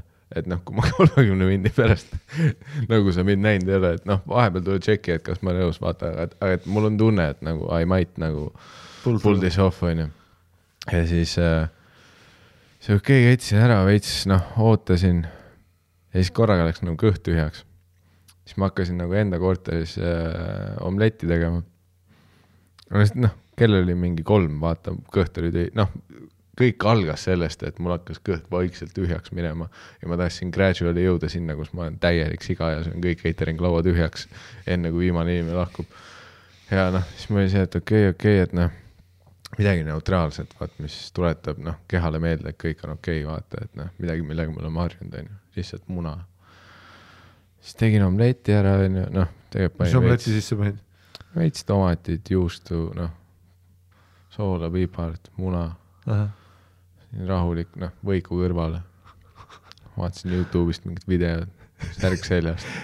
jälle nii naljakas, et all on kunga, Jah. kikikõkkololo ja sa oled lihtsalt teed omletti Ei, see- peale allergilist šokki. ja si- siis jäi ka naljaks, et kui ma tegin nagu omletti nagu just, kui ma hakkasin taldriku peale panema, siis ma nägin nagu aknast, kuidas nagu mingid inimesed olid takso tellinud, hakkasid ära minema, vaata. siis tegin nagu akna lahti, vaat lehvitasin, siis nad olid mingi, et aa, et sulle ei meeldinud pidu enam või. siis ma olin, aa ei, et noh, ma just nagu kettisin nagu ülihalb olla, vaata, et ma, see oli kala. siis mingi, aa okei okay,, fine onju, siis noh, lehvitasin, saatsin nemad ära, sõin omleti ära, veits hakkas parem, siis mõtlesin, noh, davai nagu, et pull through onju, et noh, ainult mingi tund-pool olin kõveras vetsus ja ülipask oli olla. siis äh, läksin korraks nagu peole tagasi. noh, võtsin kapist välja, ütlesin, kas kõik on magusad söönud juba, jagasin, ütlesin noh, davai. Jõudsin mingi kümme minti olla, noh, paar inimest küsisid veel mingi noh, vaat mingi fun fact, et noh, mis tunne on kalaallergiat omada, et aga mida sa tundsid, kui sa kala sõid bla,, blablabla, üritad seda seletada. siis noh, mingi kümme minti hängisin, korraga hakkas ülipask jälle kõht hakkas uuesti põlema, siis Oh oh oli my nagu God. see, et okei okay,, et ma ei saa nagu noh, et ma pean minema kuskile nagu looteasendisse tagasi, noh, korraks noh, vaikuses midagi ei öelnud. Läksin korraks, hiilsin uksest välja, onju, noh, no draama, no fuss, kõik on okei okay,, võib-olla suren. ja siis läksin tagasi, okei okay,, viskasin korraks diivani peale, kõht retsilt valutab, mõtlesin, aa fuck, pask onju. ja siis korraga see, tunnen, et sõid ka on väga naljakas. et oh shit. uuesti nagu, kütt või? jaa, et jälle nagu kurk sööb ja siis oh nagu god. keeras, noh, nagu full selline toidumürgituse tunne. Läksin tagasi vetsu, paah, ei, omlett välja, putsi. noh, sad, aga samas ma enda peas mõtlesin, et see omlett jõudis mul mingi pool tundi olla, et võib-olla mingid valgud said imendatud tegelikult. vaata, et see on noh, vaat see on see puliimikute suur skämm, et kuigi nad oksendavad, siis keha tegelikult omandas nagu väga palju energiat ära sealt juba. et tegelikult nagu puliimia ei ole life hack, see on haigus, pöördu arsti poole. ei, ei, või ole siis see, et sa nagu mälud ja siis sülitad välja. aga siis võtab ka vitamiine ja värki ja. No siis noh, minu teaduslik pakkumine, et siis, kui sa lihtsalt mälud ja välja süütad, siis on noh, natukene ikka jõuab, aga jaa, et kui sa nagu ketid välja, siis su keha on juba mingit noh, no kui sa friikaid välja ketid, noh, sa lähed ikka paksuks. kõik meie puliimikud kodus praegu. ja kõ- kõik, kes arvasid, et see on life hack, neid inimesi on miljoneid. ja see paks puliimik. tead, ma ketin legit kogu aeg, kõik mingi, sa ketid päev hiljem. ja, good ja. see ei ole hea. sa ketid vett lihtsalt. siis ma ketsin onju ühe korra, Damn, ja tuli omlett jah? omlett tuli, kõrb, kurb oli, kurb oli. väga, tule vaat see on kurb tõesti, see on selle loo kõige suurem traagika. jõin vett veits, seisin köögis, vaatasin pimedusse aknast välja, mõtlesin, elu on struggle, Mhm. tundsin, fuck, see ei olnud kõik, tagasi vetsu, Boom. buum, veel, nüüd Oo., nüüd oli juba vaat see, kus hakkad seda kassi asendit tegema, et kus sul noh, alaselg teeb juba tööd, see, sul on nagu teeb nii sügavalt või, siis nägin noh, oh, kui valus see ka on. veel kartulisalat, ma sõin seda kartulisalat mingi kuradi kolm kuradi ampsu ja nüüd tuli veel kartulisalatit kuskilt sügavalt. Uh,. Ehk siis, mis juhtus, et omlett jõudis kohale, arvates, et see on cool ass party seal vaata kõhus, aga tere, need lõhetükid olid seal ikka noh. aga mingis mõttes äkki see omlett oli isegi nagu kasulik, sest see andis nagu mu kehale nagu rohkem power'it veel oksendada, et me saaks kõik välja. vaata, et, et ma pidin saatma nagu reinforcement'id sisse, et nad saaks viimased terroristid endaga koos välja tuua. see on nagu ma kunagi avastasin, kui ma panin ennast iga õhtu nagu noh, baarmenina panin jooki, vaata mingi hetk hakkasid panema nagu veits, hakkasid koju jõudma, siit oli olla, paar korda kettisid, siis ma sain ka aru, et see Circle K noh, toetne Statoil topelt kabanoss, kaheraudne aitas isegi, algus oli ka, ma nutsin selle nagu kaks kaheksakümne kaheksa pärast onju. no alati on kurb, vaata eriti kui sa käid jooki panemas, võtad mingi kahekümne euro eest mäkki, sööd sisse ja vaat, kui, kui sul õhtul tuleb see full alkomürgituse kettimine jah, ja sa näed, et kõik nagitsad tulevad välja, sa oled nagu, et miinus kakskümmend euri praegu. oleks võinud sama hästi lihtsalt toilet. kettida, Down the toilet, tore. jah, literally. ja, ja siis ma noh, äkki down the toilet väljend tuleb ka sellest? Me jõuame väga paljude ingliskeelsete väljendite tuumani. Fishy, down the toilet, ei noh, ülipask olla. nii siis noh, noh, põhimõtteliselt ma mäletan, mu kogu saldo oli see, et ma kettisin mingi nelja tunni vahemikus neli korda. ja noh, kõik välja. aga lõpp on see valus kett onju, türa see, kus põleb ei, see. see viimane raund oli täpselt see, et oh, türa, tead kui kõhulihas on Ja- spasm see, kus sa oled ise ka enda peas, aga mul ei ole ju mida kettida. ja tahab tulla ja tahab. mida? mida? kõik su See- sise, siseelundkond on mingi see, et jaa, ei siit tuleb veel, sa oled, ei tule ju. aa, mina seal Pärnu templi Backeris, kui meil DJ Keiko oli, vaata seal karpi ja sa tõid järjest inimesi sisse, tulge, tulge, Harri hängib, hängib. Näevad ja see oli ka bammer, vaata, et ma ei olnud nagu mälus isegi, vaata, ma olin pff, mingi kaks lahjat koksi teinud, vaata, pluss sa tead mind, ma olen nagu terasmaks, vaata. See, ma, ma olen no, põhimõtteliselt, ma olen nagu väiksem Popov. nagu, et noh, ma võin, põhimõtteliselt jaa, ma võin alkomürgituseni juua ja ma ei ole täis. tõenäoliselt ei vasta tõele, aga noh, midagi sellist, on ju, et noh, ma noh, ma olen, no point on selles, et ma ei noh, paraku ma ei olnud täis, on ju, vaat seda enam oli bammer, vaat nagu see noh, põhimõtteliselt kaine peaga kettimine on alati nagu bammer. see on väga pommel, sest et see on nagu, et sa oled haige ju. jah, see noh, mälus peaga on see nagu fun, vaata selles suhtes, pea käib ringi sa ei saa aru isegi, kas see on päris elu praegu, vaata. see on mingi unenägu kui sa alati oled. ennast üle joonud, sa ei saa isegi aru, mis toimub, see tundub nagu mingi lahe film, onju. see on lahe vetsu põrandal olla, sa ei tunne, et see on põlvedel. ja uni on sitaks ja Jah. tead seal poti kõrval, aga kaine peaga, on noh, ai, põrand on kõva. põlvad valutavad. ja siis äh, ma mäletan siis ma veits mingi tekkisin terosse ja noh, ja tolleks hetkeks nagu, kuna ma olin nii palju kettinud, siis see nagu kuidagi väsitas ära ja siis pea valutas ja noh, no selline noh, väga toidumürgituse esk oli onju, et noh, ma sain aru ka, et noh, kehareaktsioon on tõenäoliselt ka sarnane, vaata, et üritabki saada seda asja, mida ta ei taha välja saada. ma sain aru, onju, et ma peen. ja, ja põhimõtteliselt jah, siis ma mingi pool tundi chill isin veel, siis ma tegin äh, valgusheigi endale. Panin selle alla, kõht valutas rämedalt. peale seda rohkem.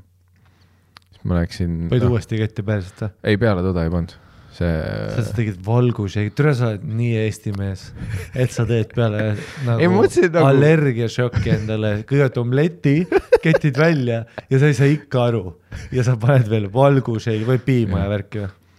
ei, ma tegin lihtsalt veega Mm. ma ei olnud piima võtta toog. ei, ma tundsin, et nagu noh, midagi on vaja, ma ei taha tühja kuhuga ärgata. nagu ja siis, siis ma läksin noh, mingi pool viis läksin äh,, peole tagasi ei ma läksin voodisse ah..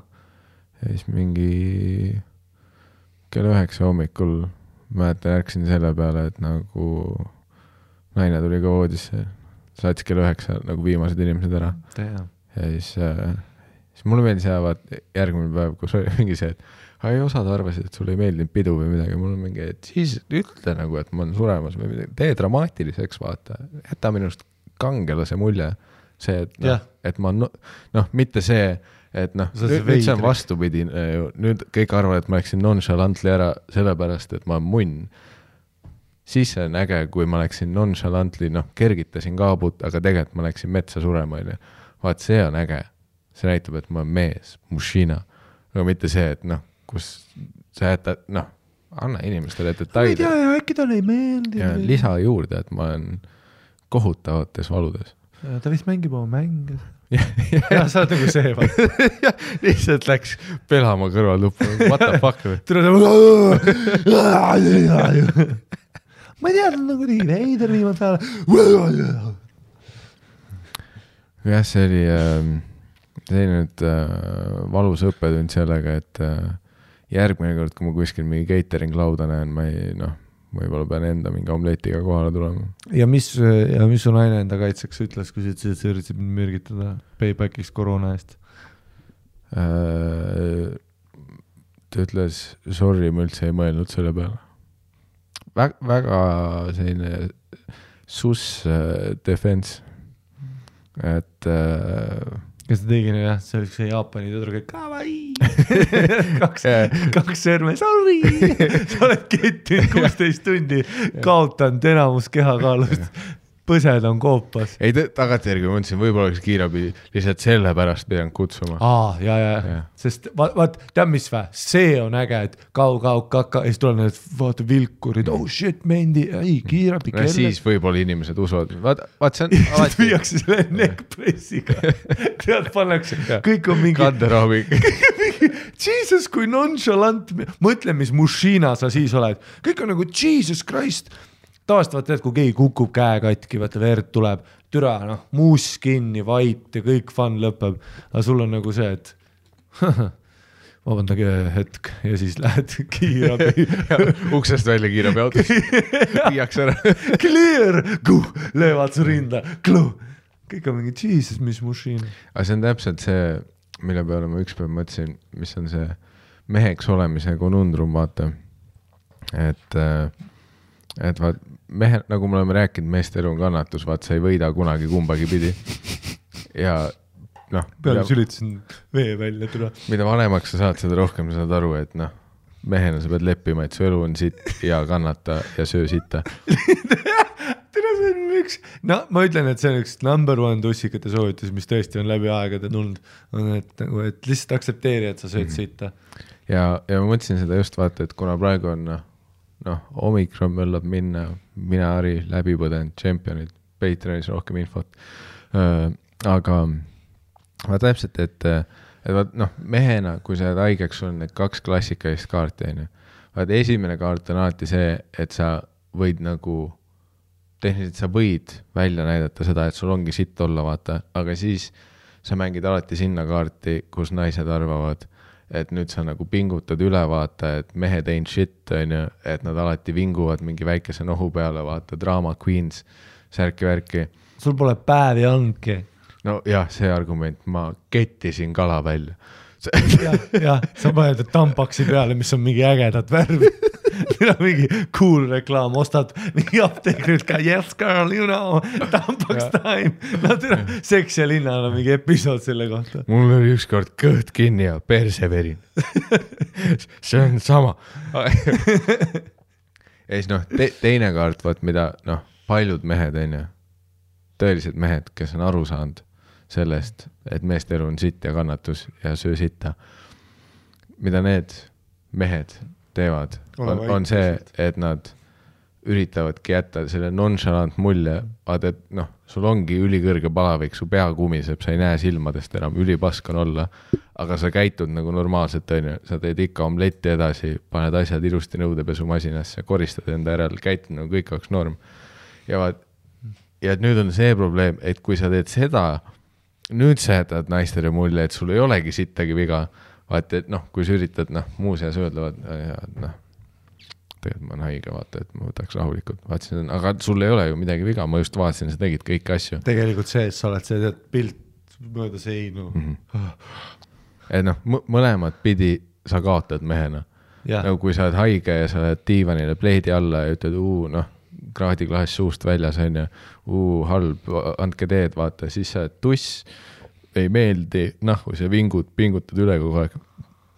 ja kui sa oled true man, mušina, siis nagu, et surud kõik alla ja rahune siis on see, et noh, aga sul ei olegi midagi viga ju ei no siis on see, et tead see sorry, vaata, tead, kus ta all niimoodi sorry mm. -hmm. ja sa oled Noh, nagu, et. kus ma oleks pidanud teadma, sa näed ju välja nagu, et sul ei olegi sittagi viga. et see on, et noh, see on see klassik, vaata, see ongi see analoog on ju see, et noh, nüüd, kus ma üritasin olla viisakas džentelmen suurtes valudes, twelve years a slave, kalaallergia.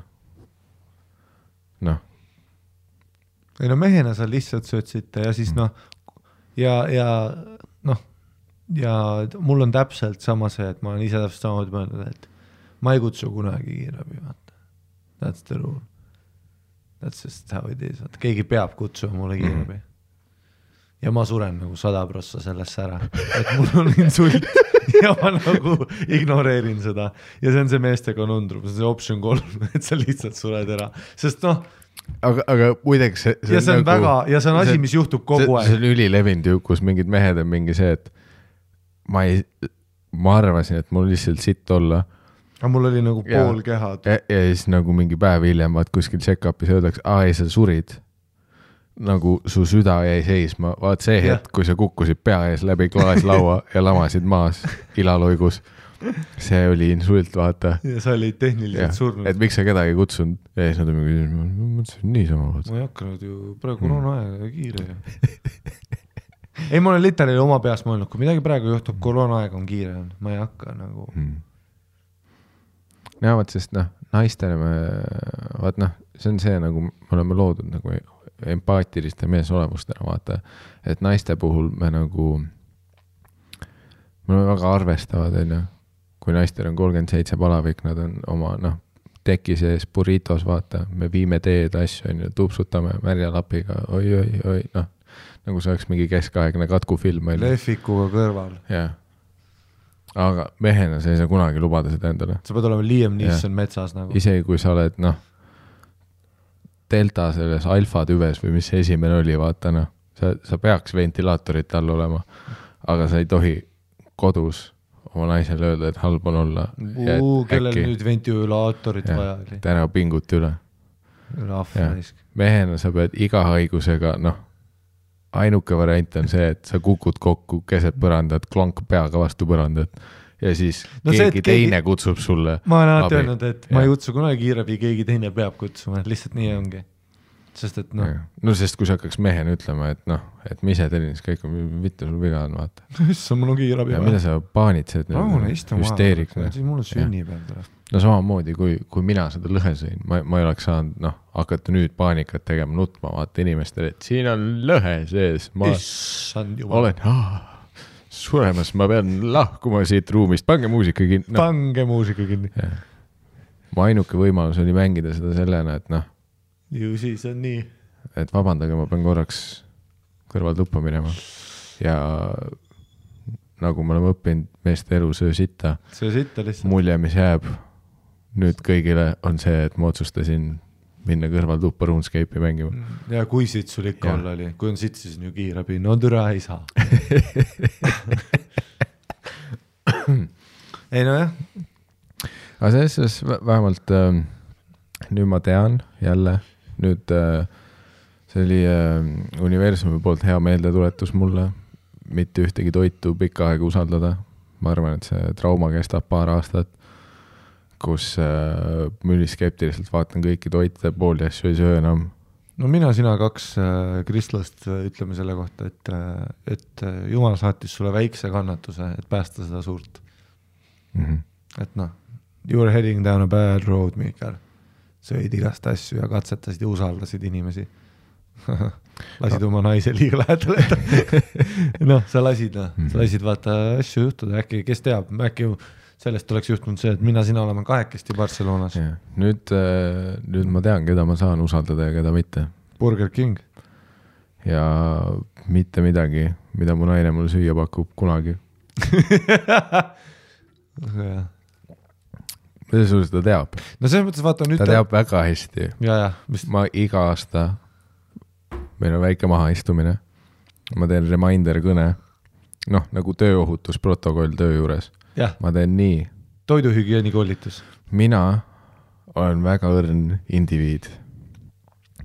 ma olen noh, põhimõtteliselt noh, ma ei ole õrn indiviid, vaat põhim-, ma olen nagu Achilleus on ju, ma olen nagu Brad Pitt filmis Trooja. et ma olen muidu nagu eepiliselt tugev sõdalane, aa, aga mul on see üks Achilleuse kand, see ük- üks koht. ja vaata, ma olen teinud selle vea, et ma lasin enda naise endale nii lähedale mm, -hmm. et ma Mhm. näitasin talle, kus mu Achilleuse kand on Mhm. ja tema otsustas panna sideme silmade peale ja hakata lihtsalt vibuga tulistama ainult mu jalgade suunas Mhm. ja ta tabas mu kanda. sa olid, sa olid äh, Trooja või kus nad, ei, sa olid, mis linna Ateena? kuhu Trooja hobune saadeti Trooja Tro,? Troojasse. Sa olid Trooja ja sa lasid sisse ühe hobuse, mm.. sest ta ütles, et it's a gift. ah,. jah, ma arvasin, et see on naine, aga see ei oli lõhe. lõhe pakendatud naise sisse. väga mingi Men in Black koletis, vaata teate, kus tõmbad oma naise keskelt poole, ta tuleb sind aitama, siis tõmbad ta keskelt Jah. pooleks ja see on väike lõhe tükk. nüüd ma kasutan tükk aega kahte kondoomi.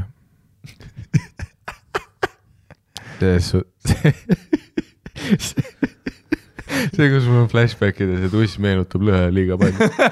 see on ka, see on ka selline roosakas. küsid ka teistelt peolistel. kas see on tuss või see on lõhe? mingi vend vaatab hmm,, see on tore nagu lõhe, aga miks peaks lõhe olema kartulisalatis? Tuss käib kartulisalatis. aga minu arust ka.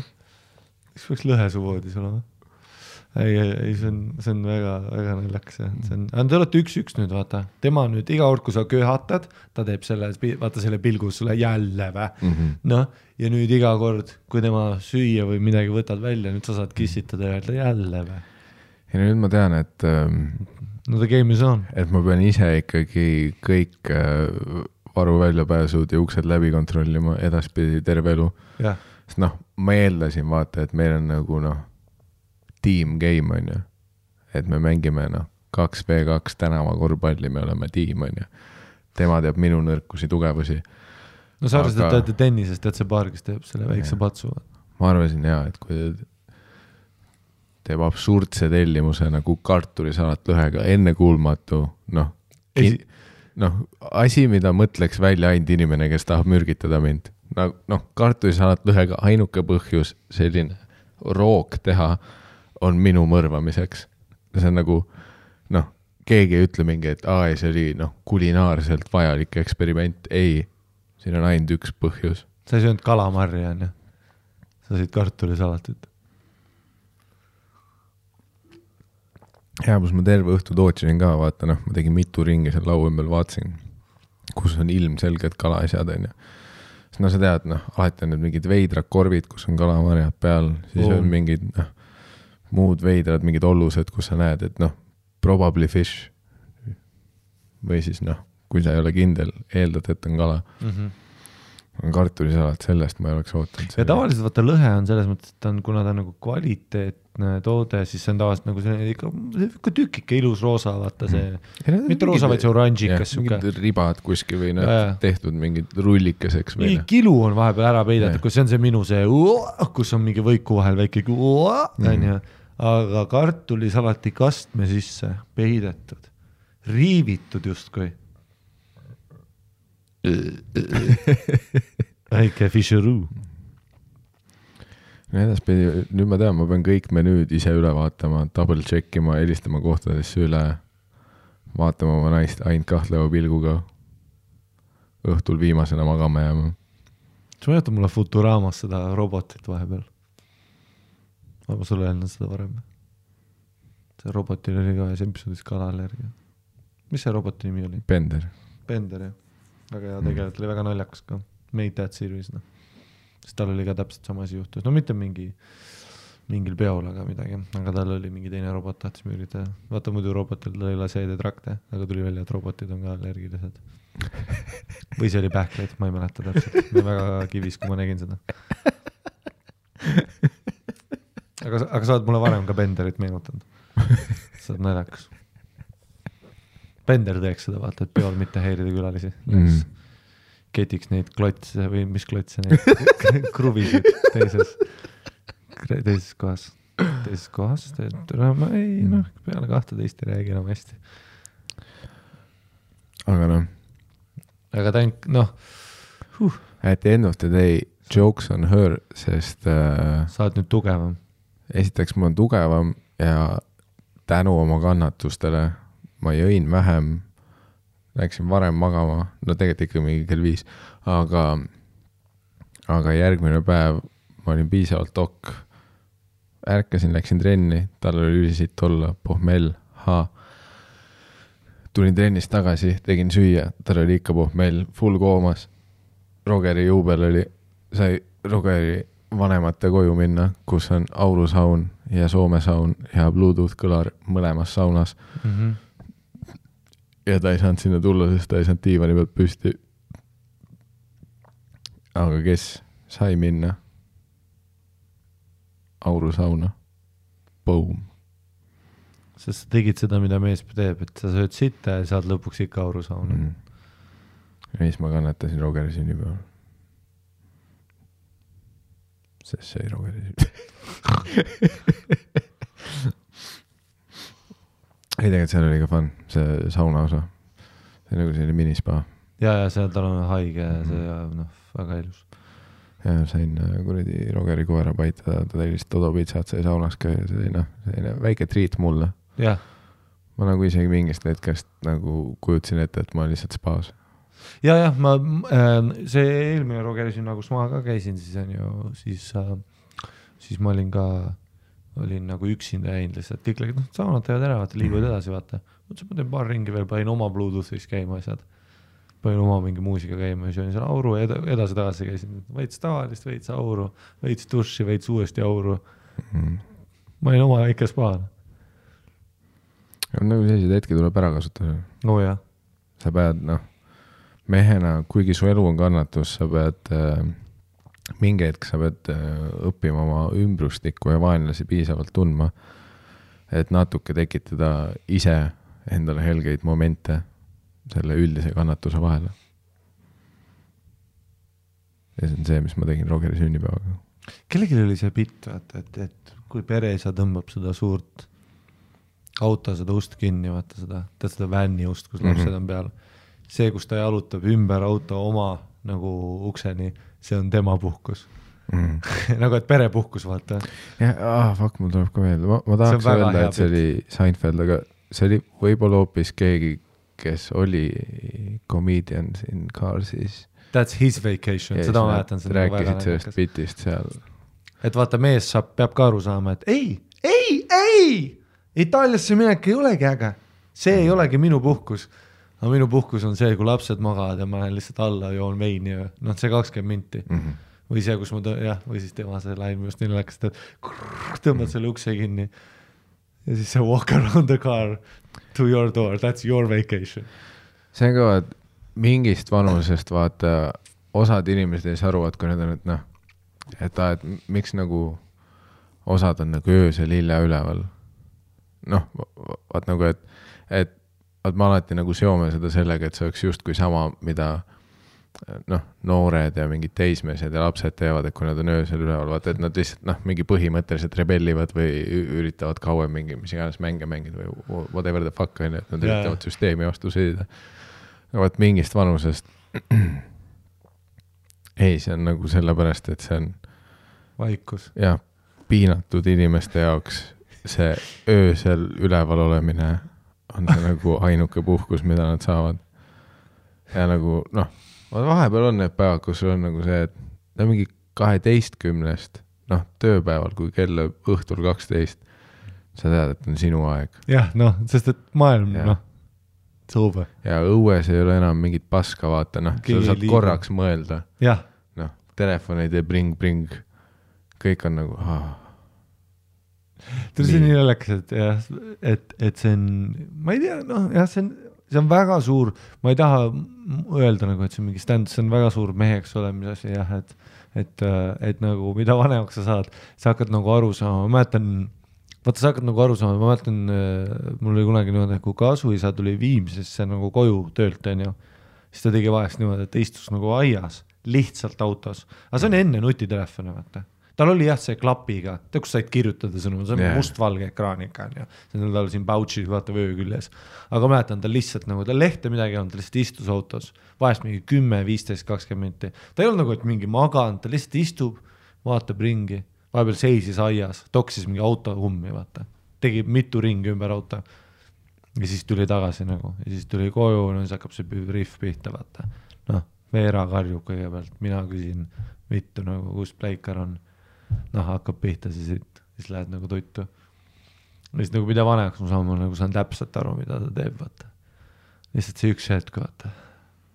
autos üksi. noh, Viimsis noh, tuul puhub, kõik on lihtsalt vait. ja mul on nagu see, et türa, mul on nagu noh, Pääskülas ma vahest teen täpselt sama asja, vaata lihtsalt istud diivanil, munnigi ei juhtu, kell on kolm. sa oled nagu, et türa nii hea on lihtsalt vaikus ja noh, ja see öine selline rahu hitib kuidagi teistmoodi. ja ma saan aru ja mingi ratsionaalses mõttes vaata see tihti olebki hea, et noh, ja et noh, et tegelikult peaks mingid unetunnid täis saama, homme on see ja see, see kellaaeg vaja teha. aga vaat see ongi, et noh, kasvõi see, et sa ei tee mitte sittagi ja kõik on nii vaikne ja midagi ei toimu. see on nagu see, et ma tahan natuke seda aega veel, ma pean. sest et päeval ju palju, no ärka varem ja tee vaikne, noh, ja early no- bird. ja ma olen ka seda kuulnud, et osad inimesed ütlevad äh, noh, et jaa, et ma olin ka varem see, et ma tahtsin nagu öösel rahu, aga nüüd ma pöörasin selle ümber, märkan kell viis ja siis mul on viiest seitsmeni see ülirahulik aeg.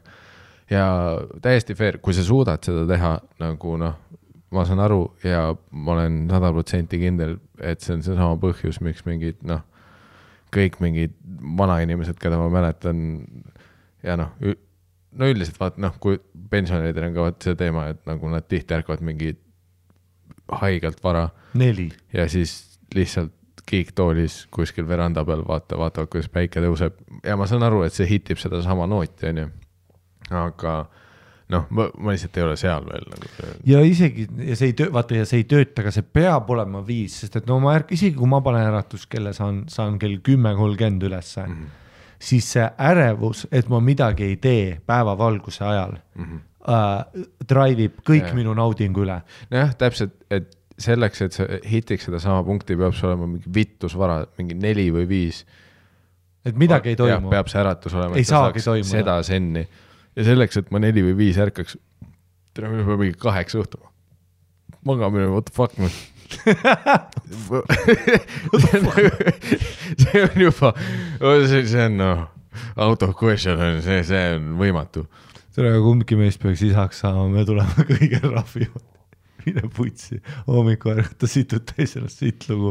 ai, see on juba nagu, jaa, seda ma vihkan kõik, vaata mingid Jorgenid ja värgid, vaata kogu aeg. ei, aga kui, inimesed räägivad sellest nonchalantly, vaata, aa, see uni on viis aastat puts, mida vittu mine vittu. ei, mine, see ei ole elu ju. ära räägi sellest nagu see oleks mingi chill asi, Matthew Walkerit oled lugenud, sa kaotasid oma elust kolmkümmend aastat mis bitti sa teed? ja et ei, ei saagi mõned aastad magada. ega esimese lapsega seda und ei tule noh. hästi reaalselt, mul on nagu, mul nagu koeradega seond, onju. nagu meil on kaks koera praegu ja noh, kui see fucked up asi on nagu see, et noh, kuna nad ei ole nagu tehniliselt minu koerad, vaat siis, siis äh, magama ne- nagu ei saa panna. noh, oma koerale võib vaata panna pumbaga suhu. aga see on nende, nagu romantiline, vaata. tead, kui sa viid oma väikse papi, ütled well this is how it has to be meil tuleb laps ja sa oled liiga vägivaldne ja siis lased oma koera ajud välja. aga ne- nende bioloogiline kell ei ole nagu minuga süngis, onju, Mhm. sest nagu mina sisenesin nende ellu, onju, noh, nad olid juba välja kujunenud, vaata. ja nüüd ongi nagu see fucked up, et nagu nemad on harjunud elama nagu ainult selles maailmas nagu, milles mina ei ela. ehk siis nad on harjunud nagu see, et noh, kell kuus või seitse üles. Jesus. ja see on noh, täpselt, see on nagu brutaalne minu jaoks, ja, ja, sest äh, nagu noh, osadel päevadel nagu ei, kui ma ei saa oma unetunde täis, ma olen nagu murderous. ma nagu vaatan neile sellise näoga otsa, vaata, et neil hakkab ka nagu kõhe veits hommikul. Ja, ja, sest noh, neil on kell kuus, vaata full noh, peaga vastu ust salto onju. ei nad on väga hyper dog. Nad on nagu happy, vaat kell sai Happy kuus noh sest noh, kuigi nad ei näe kella kuskil, siis nad saavad aru, onju, et kell on kuus. või kui, kui nad kuulevad mingitki heli, vaata, et keegi maja pealt on liikumas, vaata, see tähendab nende maailmas seda, et noh, päev algas no ja, aga noh, mul on see, et ma läksin kaks tundi tagasi magama jah, ja seega sa äratad mind deep REM-ist, onju. Matthew Walkerist äratas mind. ja siis noh, ja täpselt ja nüüd ma tean kõike seda infot, nüüd ma olen enda peas, fuck, ma suren varem nüüd sellepärast jah, oh.. nojah, muidugi noh, vahepeal on mingid blissful päevad, vaata, no kõige lihtsam on see, et noh, kui ma olen üksinda, vaata ja, ja keegi teine ei tee mingit heli, vaata, siis nad on nagu noh, kui neil ei ole mingit nagu asja, mille peale erutuda, siis nad on nagu nõus minuga magama, vaata noh, niikaua kui märkan, onju noh, koerad on Jah. granaadid, vaata, kui sa selle pinni nagu välja tõmbad. aga probleem ongi vaat see, et noh, kuna ühes majas kõikidel on väga erinevad graafikud, mis on ka jällegi vaat see, et me oleme ka sellest palju rääkinud, ma saan aru, onju, kõikidel inimestel ongi vaata, päris elud. jah, aga noh, lihtsalt noh, meie sinuga elame mingis noh, täiesti noh, multiversi teises otsas onju. no me oleme, me oleme need kuradi jah, jah, multi, me oleme aga mis nagu noh paratamatus, meie nagu legitiimsed nagu töötunnik, kus me peame kõige sharpimad no kell on praegu üks, me peame üks sharp olema praegu sharp. ja noh, kõige sharpimad me peame olema kaheksast kümneni, onju. ja sorry, aga kui ma ärkan kell seitse hommikul, there's no way, et ma olen õhtul kell kolmeteist tunni pärast Jah. ikka sharp. What? ja et noh ma... väga antiklimaatiline peer oli. ma lootsin rohkemat. Et jah, see on nagu meie elu paratamatus onju, et me oleme sellest pikalt rääkinud, et noh, jällegi vaat see, et noh, jah, selleks, et. aga ma olin enne stand-up'i ka sihuke. maga, aga lihtsalt nii on, aga tegelikult mina, sina ja Sander oleme ülisarnased, et nagu vaat seda nagu, kui me kolmekesti tuuril oleme, sa näed sügistuuril, suvetuuril, sa näed kohe sellega ära, vaata, et mina, sina, Sander oleme, me tuleme kell üks nagu trepist alla mm.. Enesest noh, isegi suvetuuril vaat meil on see, et, et noh, kui me ütleme, et täna oli korralik tööpäev, mitte isegi pidu või nii, vaid et lähme siis varakult tuttu, see on nagu see, et me läheme kell kolm vooditesse. Täpselt, kell kolm. ja me käitume nagu me saime noh, et homme on kool ja me saime õigel ajal voodisse ei, kui ma ärkan kell enne kahteteist ülesse, ma olen nagu Hemingway enda arust. mm. -hmm. Rising with the sun. jah, tolle jaoks peab midagi noh, dramaatilist juhtuma, et noh, mul jäi päev vahele ja siis ma noh, vajusin. no vot see, et kui sul jääb üks öö vahele ja siis sa vajud mingi eriti vara magama ja siis nagu sellest lähtuvalt sa ärkad varem, onju. mul on alati see, kui keegi on külas või noh, host in kedagi, vaata ööseks mm Mhm. -hmm. sõpra või kedagi, kellel on öömaja vaja, siis mul on alati see vaata, et noh, mingi kümme-viisteist oled nendega vaata köögis ja nad on mingi, aa, sa oled ka nagu varajane täna. ja ma olen nagu, et ei, sina. Ei nagu. no sa muretsed teise inimese pärast, sa kuuled teda ja see juba noh, ma olen tsüklist väljas. aga tahan- isegi nagu see koerade asi on nagu noh, minu unegraafikusse nii tõsiseid enti pannud, et nagu kui ma kuulen, noh, paratamatult vaata nagu järjest rohkematel sõpradel on lapsi on ju tuttavatel. et noh, ja okei okay,, aga alati on see mingi üks. üksik, keda sa kuuled, vaat kes ütleb, et jaa, meil on maru rahulik laps munniga juhtunud, vaata, siis tulevad kohe, vaata, sõidavad Jorgenid kõrvalt sisse, ütlevad, ma ei ole kümme aastat maganud. tegelikult sa harjud ära, üli chill on, und ei olegi vaja, vaat see on see ohverdus, mis me oleme nõus tegema. tead küll ja siis sõidad oma Segway'ga. ja silmad sinised, sinuslipp tead küll. otse pu- punaselt läbi. Bad life is crazy, joo su aju on kahekümne ühe prosa peal, overclocked, sa oled nagu ventikad pesemata, kõik tolmu täis. et noh, mul on nagu koerade pärast siin-seal läheb noh, tund-kaks kaduma vaata ja ma olen Devastated. jah, ma, ma nagu hommikul vaatan väga kurva näoga aknast välja, ohkan sügavalt. kas sa tead, et sul ei oleks omikroni nagu külge hakanud, onju, kui sa oleks oma terve aeg, noh, Matthew Walker juba ütles nagu koroona Mm. kohta, vaata, et kui kaksteist tundi saad, ei ole. aga ma ei, noh, kui kõik räägivad neid jutte, vaat mis on enamus kuradi lapsevanemad räägivad, oota seda, oota vaid. no mi- mis on ülihea pitch neil. Sa just ütled, et elu on põrgu või? miks ma peaks selle valiku oota, tegema? praegu ajab kaka kettima. no sa räägid mulle, et ju ma siis lapsendan seitsmeaastase tai poisi, jah, kes oskab ise bussiga kooli minna. Ja ei ärata öösel mind üles. ei straight up, et kui mul on nagu mingi tatt, vaata, ja sa saad aru, et sul ei ole see rahulik tatt, siis nagu mm. vaata noh, kui see kolm aastat jutti käib, ma võin väga ebaratsionaalne, noh, see lendab pesumasinas, ma ei tea, ei, ma teen väga noh, murder suicide. ei, selles suhtes ma olen nagu endaga jah, nagu rahu teinud ja diili, et äh, et noh, ma valmis last saama siis, kui ma elan mingi noh, mingi tagasihoidliku, härbe. jah, põhimõtteliselt jah, sellises äh, ainus viis, kuidas. villas, kus äh, ta, ta, beebi on teises tiivas ja mul on vibra peale pandud beebimonitor ja ma just tahtsin öelda, et sa, et sa ütleks väga hästi, et ainus viis, kuidas ma last saan, on see, kui ta on lääne tiivas. ei, samas toas või? ja sa ütled mulle, et ta ei maga või? ja nüüd ma ei maga või? andke mulle noh, kohe see lõhe kartulisalat siis. andke talle, andke mulle, andke kõigile. ei jah, vaata vahe ja siis jälle täpselt ja kuule, vaata, mul on ka üks sõber paneb Facebooki pilte, kus ta oma naise ja beebiga magavad, vaata, et beebi on keskel, tead nagu näeb välja nagu noh, no mingi Tom Cruise Oblivion film noh, kuskil ühes voodis siuke ümarvoodi keerleb, onju, ja seal nad on mingi rahuliku beebiga. Siis paneb ka staatusi, vaata, unbelievable, et laps magab ise neliteist tundi, paneb mind, noh, et ta ärkab ise üles, laps paneb näpu suule, ütleb ja läheb ja saad nagu teem tõesti ja saad üle, noh, Matthew Walker laps, vaata, aitab sul endal magada, vaata. aga noh, siis on need vennad, vaata need klaasist tuleb mm. pilgu. oi, oi, praegu ei saa magada, ei, ma ei ole maganud, oi, oi, oi, oi, oi, ta oli oi, oi, oi, appi.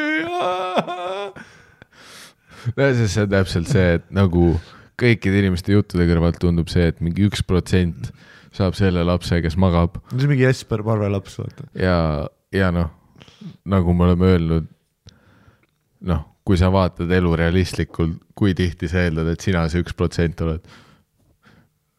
noh, sa valmistud alati selleks, et ei lähe hästi. on su mamma rääkinud, milline sa tatina olid või? No ma kujutan ette, et sa olid straight up, sa ei nutnud mingi kunagi, sa lihtsalt chillisid terve aeg. mäletan, et on midagi rääkinud, aga see on väga hea küsimus, ma nagu une kohta ei mäleta. see oli mu ema bitch alati, vaata ma ise olen ülihaiper, noh nagu Ahah. noh, pubeka-iga oli te terrible ja ma järeldasin ka seda, aga mu mamps, noh, see on vaata mampside väga suur flex, vaata Aari munni keeranud, noh, full white, vaata. viieselt õppis rääkima. ei, ei, ei mul emps tegi bitti, ei mul emps tegi bitti päriselt, arvas, et ma ei oskagi rääkida. Little did she know. ei, aga jah, siis ma kuulsin, issand. aga siis mul õde sai kohe kuuma, vaata, ai see nuttis. See karjus terve siis tead, notšitakse vaata ahahahah ja siis mulle oleks nagu jaa, väga hea. aga see on hea, alati kui on nagu, see on väga suur pride. kui, on mitu last, vaata, siis alati te tehakse pärast vanemad räägivad neid, et jaa, ei, see üks oli full teepond. Sitt baby. aga tead, kui me saime, noh, teisega oli päris rahulik juba, sai magada ja see noh, tagantjärgi, äkki te olite lihtsalt nii sleep deprived, et ei kuulnud seda üldse.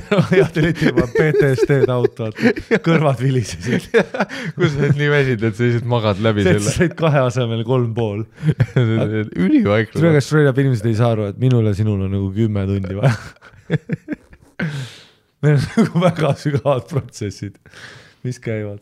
Mõtle, mõtle mees, me ei pane praegu aasta aega arvutit kokku, kui mul oleks veel sleep deprived lapsega, türa, ühtegi Patreoni episoodi ei tule ülesse. sest ma ei saa aru, kuidas mingi Joe, no loll olen ju. Ma hakkasin ütlema, kuidas mingi Joe Rogan nelja lapsega teeb neli podcast'i UFC-d, lääne, ida ja kuradi lõunatiib, sellepärast teeb noh, no pluss ta lapsed on nüüdseks, kuusteist, seitseteist, no jaa, aga ma mõtlesin, no kunagi ka ta tegi uue, kõiki asju ta. no samas siis, kui ta lapsed Ta väiksed olid, siis ta oli mingi tuuril. ja ta oli multi-multi ja täpselt, see on ka hea. sellega ma olen ka nõus. vaat sellega ma olen väga nõus.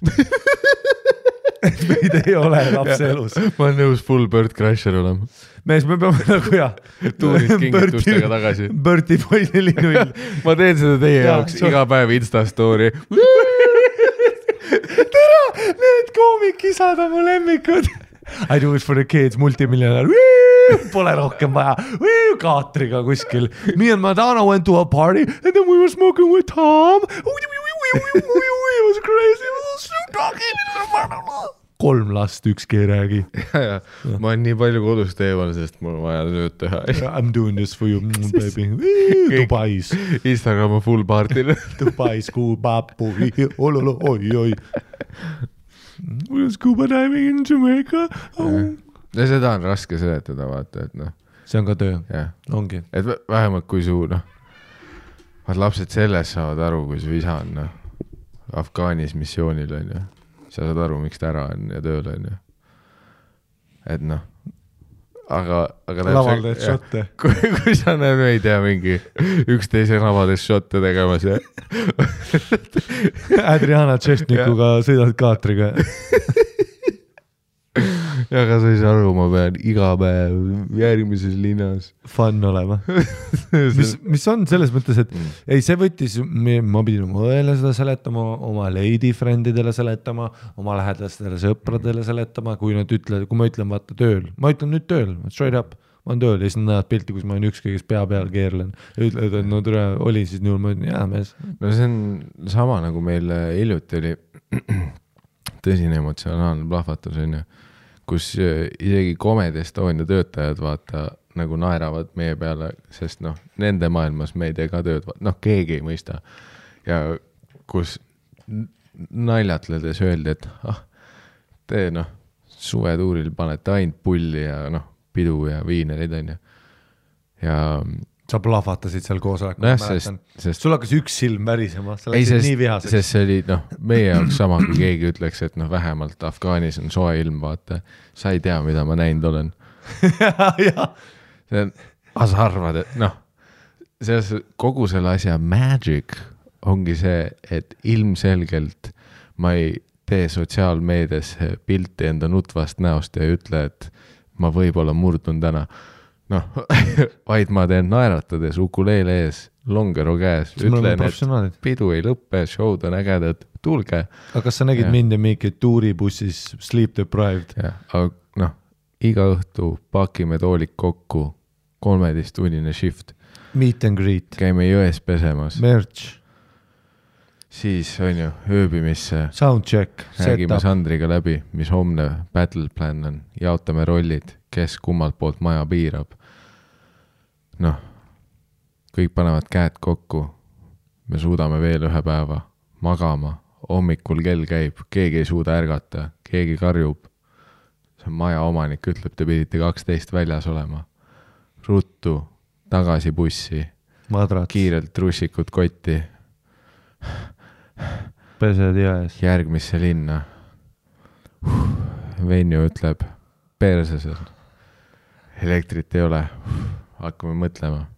jälle toolid püsti, põrandad puhtaks. mäletad, kui üks venue manager soundcheck'i ajal ütles, ah ärme üldse ja kõndis ära. jah, et noh, see on ka onju, et, et noh, et noh, tegelikult keegi peale koomikute vaata ei saa aru, noh, sest, sest ilmselgelt suve, noh, jah, ta ongi äge ja võrreldes äh, kindlasti noh, enamus inimestega ja võrreldes nälgivate Aafrika lastega kõik ongi äge, aga, aga nagu noh, suur osa sellest on nagu ikkagi ka lihtsalt jätta mulje onju, et noh, see on ainult äge onju no see on meie töö. siin taga on veri, pisarad, su naine kindlasti arvab ka, et meil on siin jube fun praegu, vaata. et mingi ha-ha-ha, vaata kell üks rihv. ei noh, ürita seletada kasvõi oma lähedastele, et noh, ma lähen salvestama. vot see ei ole nagu see, et noh, ma lähen paari šotte tegema ja noh, seda ma vihkan, kui ma ütlen, aa ei, Mikiga salvestame. no eks kirjuta mulle, kus sööma oleme. mul ei ole telo käes praegu ja ei tule ka. miks sa vastu ei võtnud? no serious. jah, see on äh,, see ei ole kerge, aga keegi. ei no vaata see Bird. Cry's, see ka, see on ka vaata kõik mentality, mida ta peab hoidma mm.. ja a- arvad, et Bird Crusher tahab naerda ja fun ida. saja fänniga iga päev bellišotte teha baaris peale show'd, peale kahte show'd, vahepeal kolme show'd. aga miks me teeme seda, we do it for the people. see on see, kes tuleb Ukulelesse vaatama meid. Sügav missioonitunne. I bleed for you. Teeme Patreoni shout-out'id. jälle ühtegi kuulajakirja ei teinud. annad ühe successful episode. selles suhtes, ütleme nii. tead, mis või, olge vait, mida vähem, mida rohkem te vingutate, seda vähem loe, me loeme. You know me, dog. me, vaata asi on selles, et me oleme kuulajakirjadega väga lähedal nende tegemisele. me isegi üks päev äh, korrastasime, lõime tolmu veits riiuli pealt.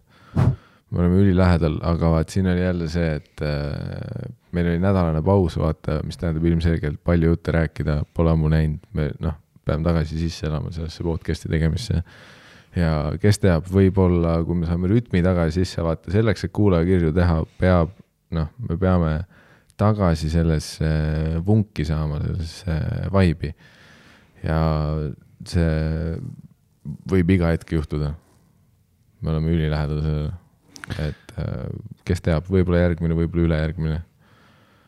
lähitulevikus, noh, võib tõenäoliselt äkki tuleb mõni kuulajakiri, et me oleme väga lähedal sellele. ja produtsendid, tussisoojad.gmail.com, CV, oskused.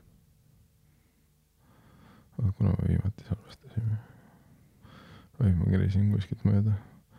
Igatahes äh, jah, patreon.com kaldkriips äh, tussisoojad endiselt see koht, kus saab seda podcast'i ja minu ja Harri tegemisi toetada.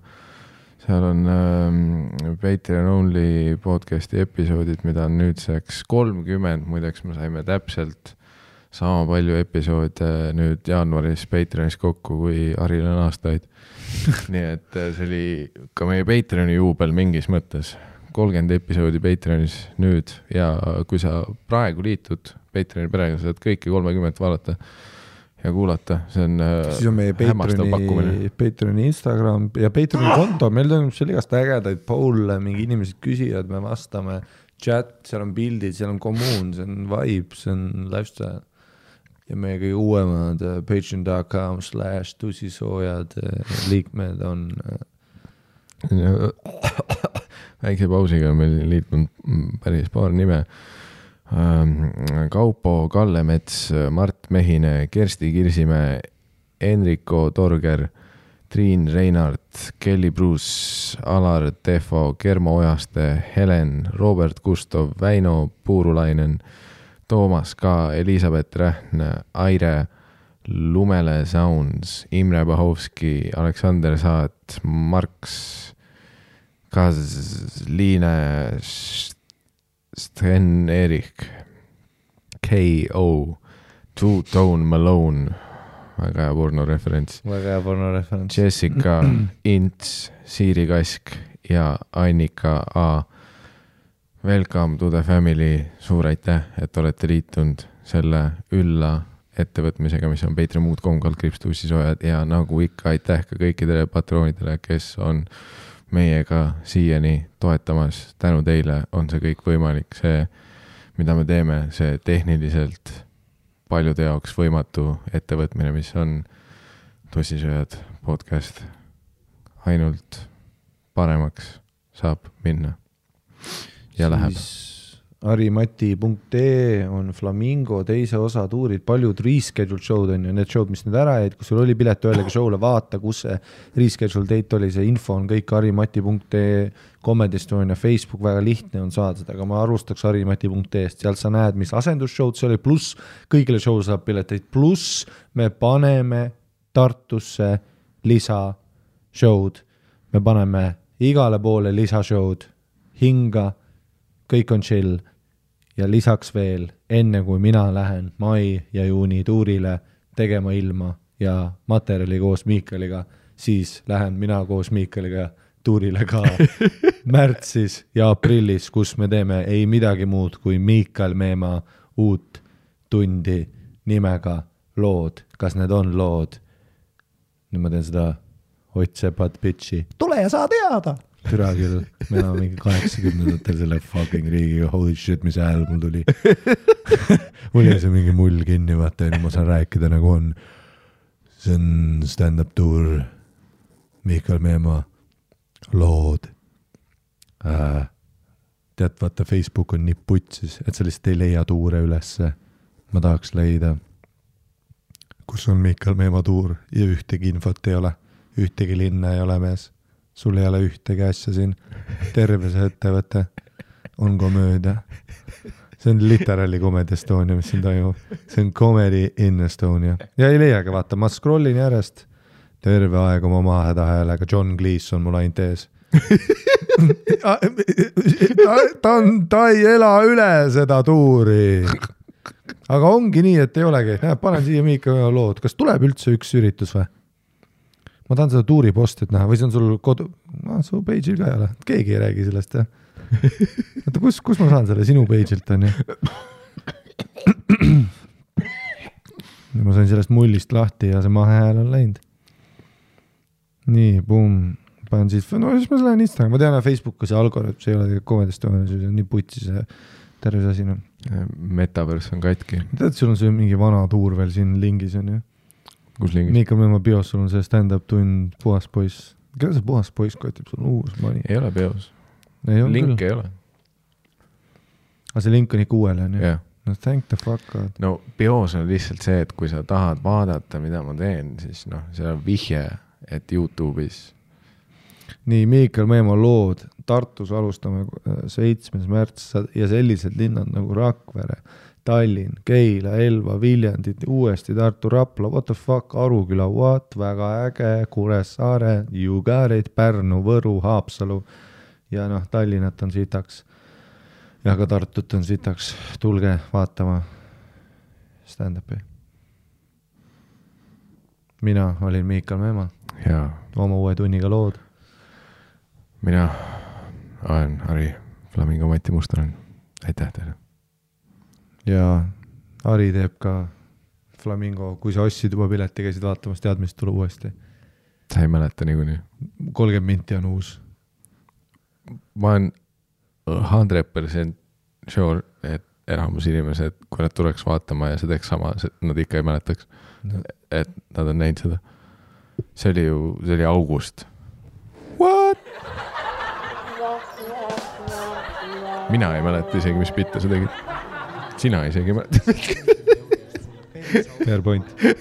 kempida kõiki perse, ma võin su ema ajada nutma, ma võin sind lüüa, onju. su naist sõimata. aga kas see on meile tore? see on mulle trauma, sulle trauma, kõik nutavad. sa olid enne fänn, ma päästan sind. millised naiskad meie oleme, mina nii, nicest guys in the biz. Noises fuck. Nicest fucking guys in the biz. Known as in the biz, nicest guys in the biz. Pärnust tuleb tühi ja nicest guys on the block. me mõistame, kuulge, keda me petame, me ei ole DJ, meile pakuti välja piletid kümme, aga naissist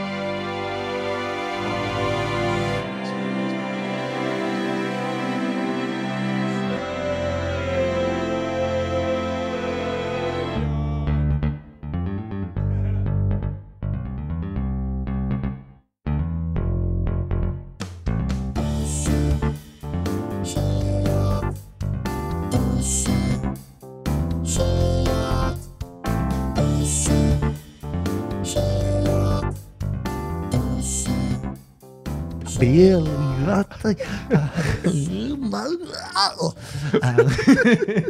ja mul oli vee, mis läks nagu munnilt kunagi perse välja. jõul.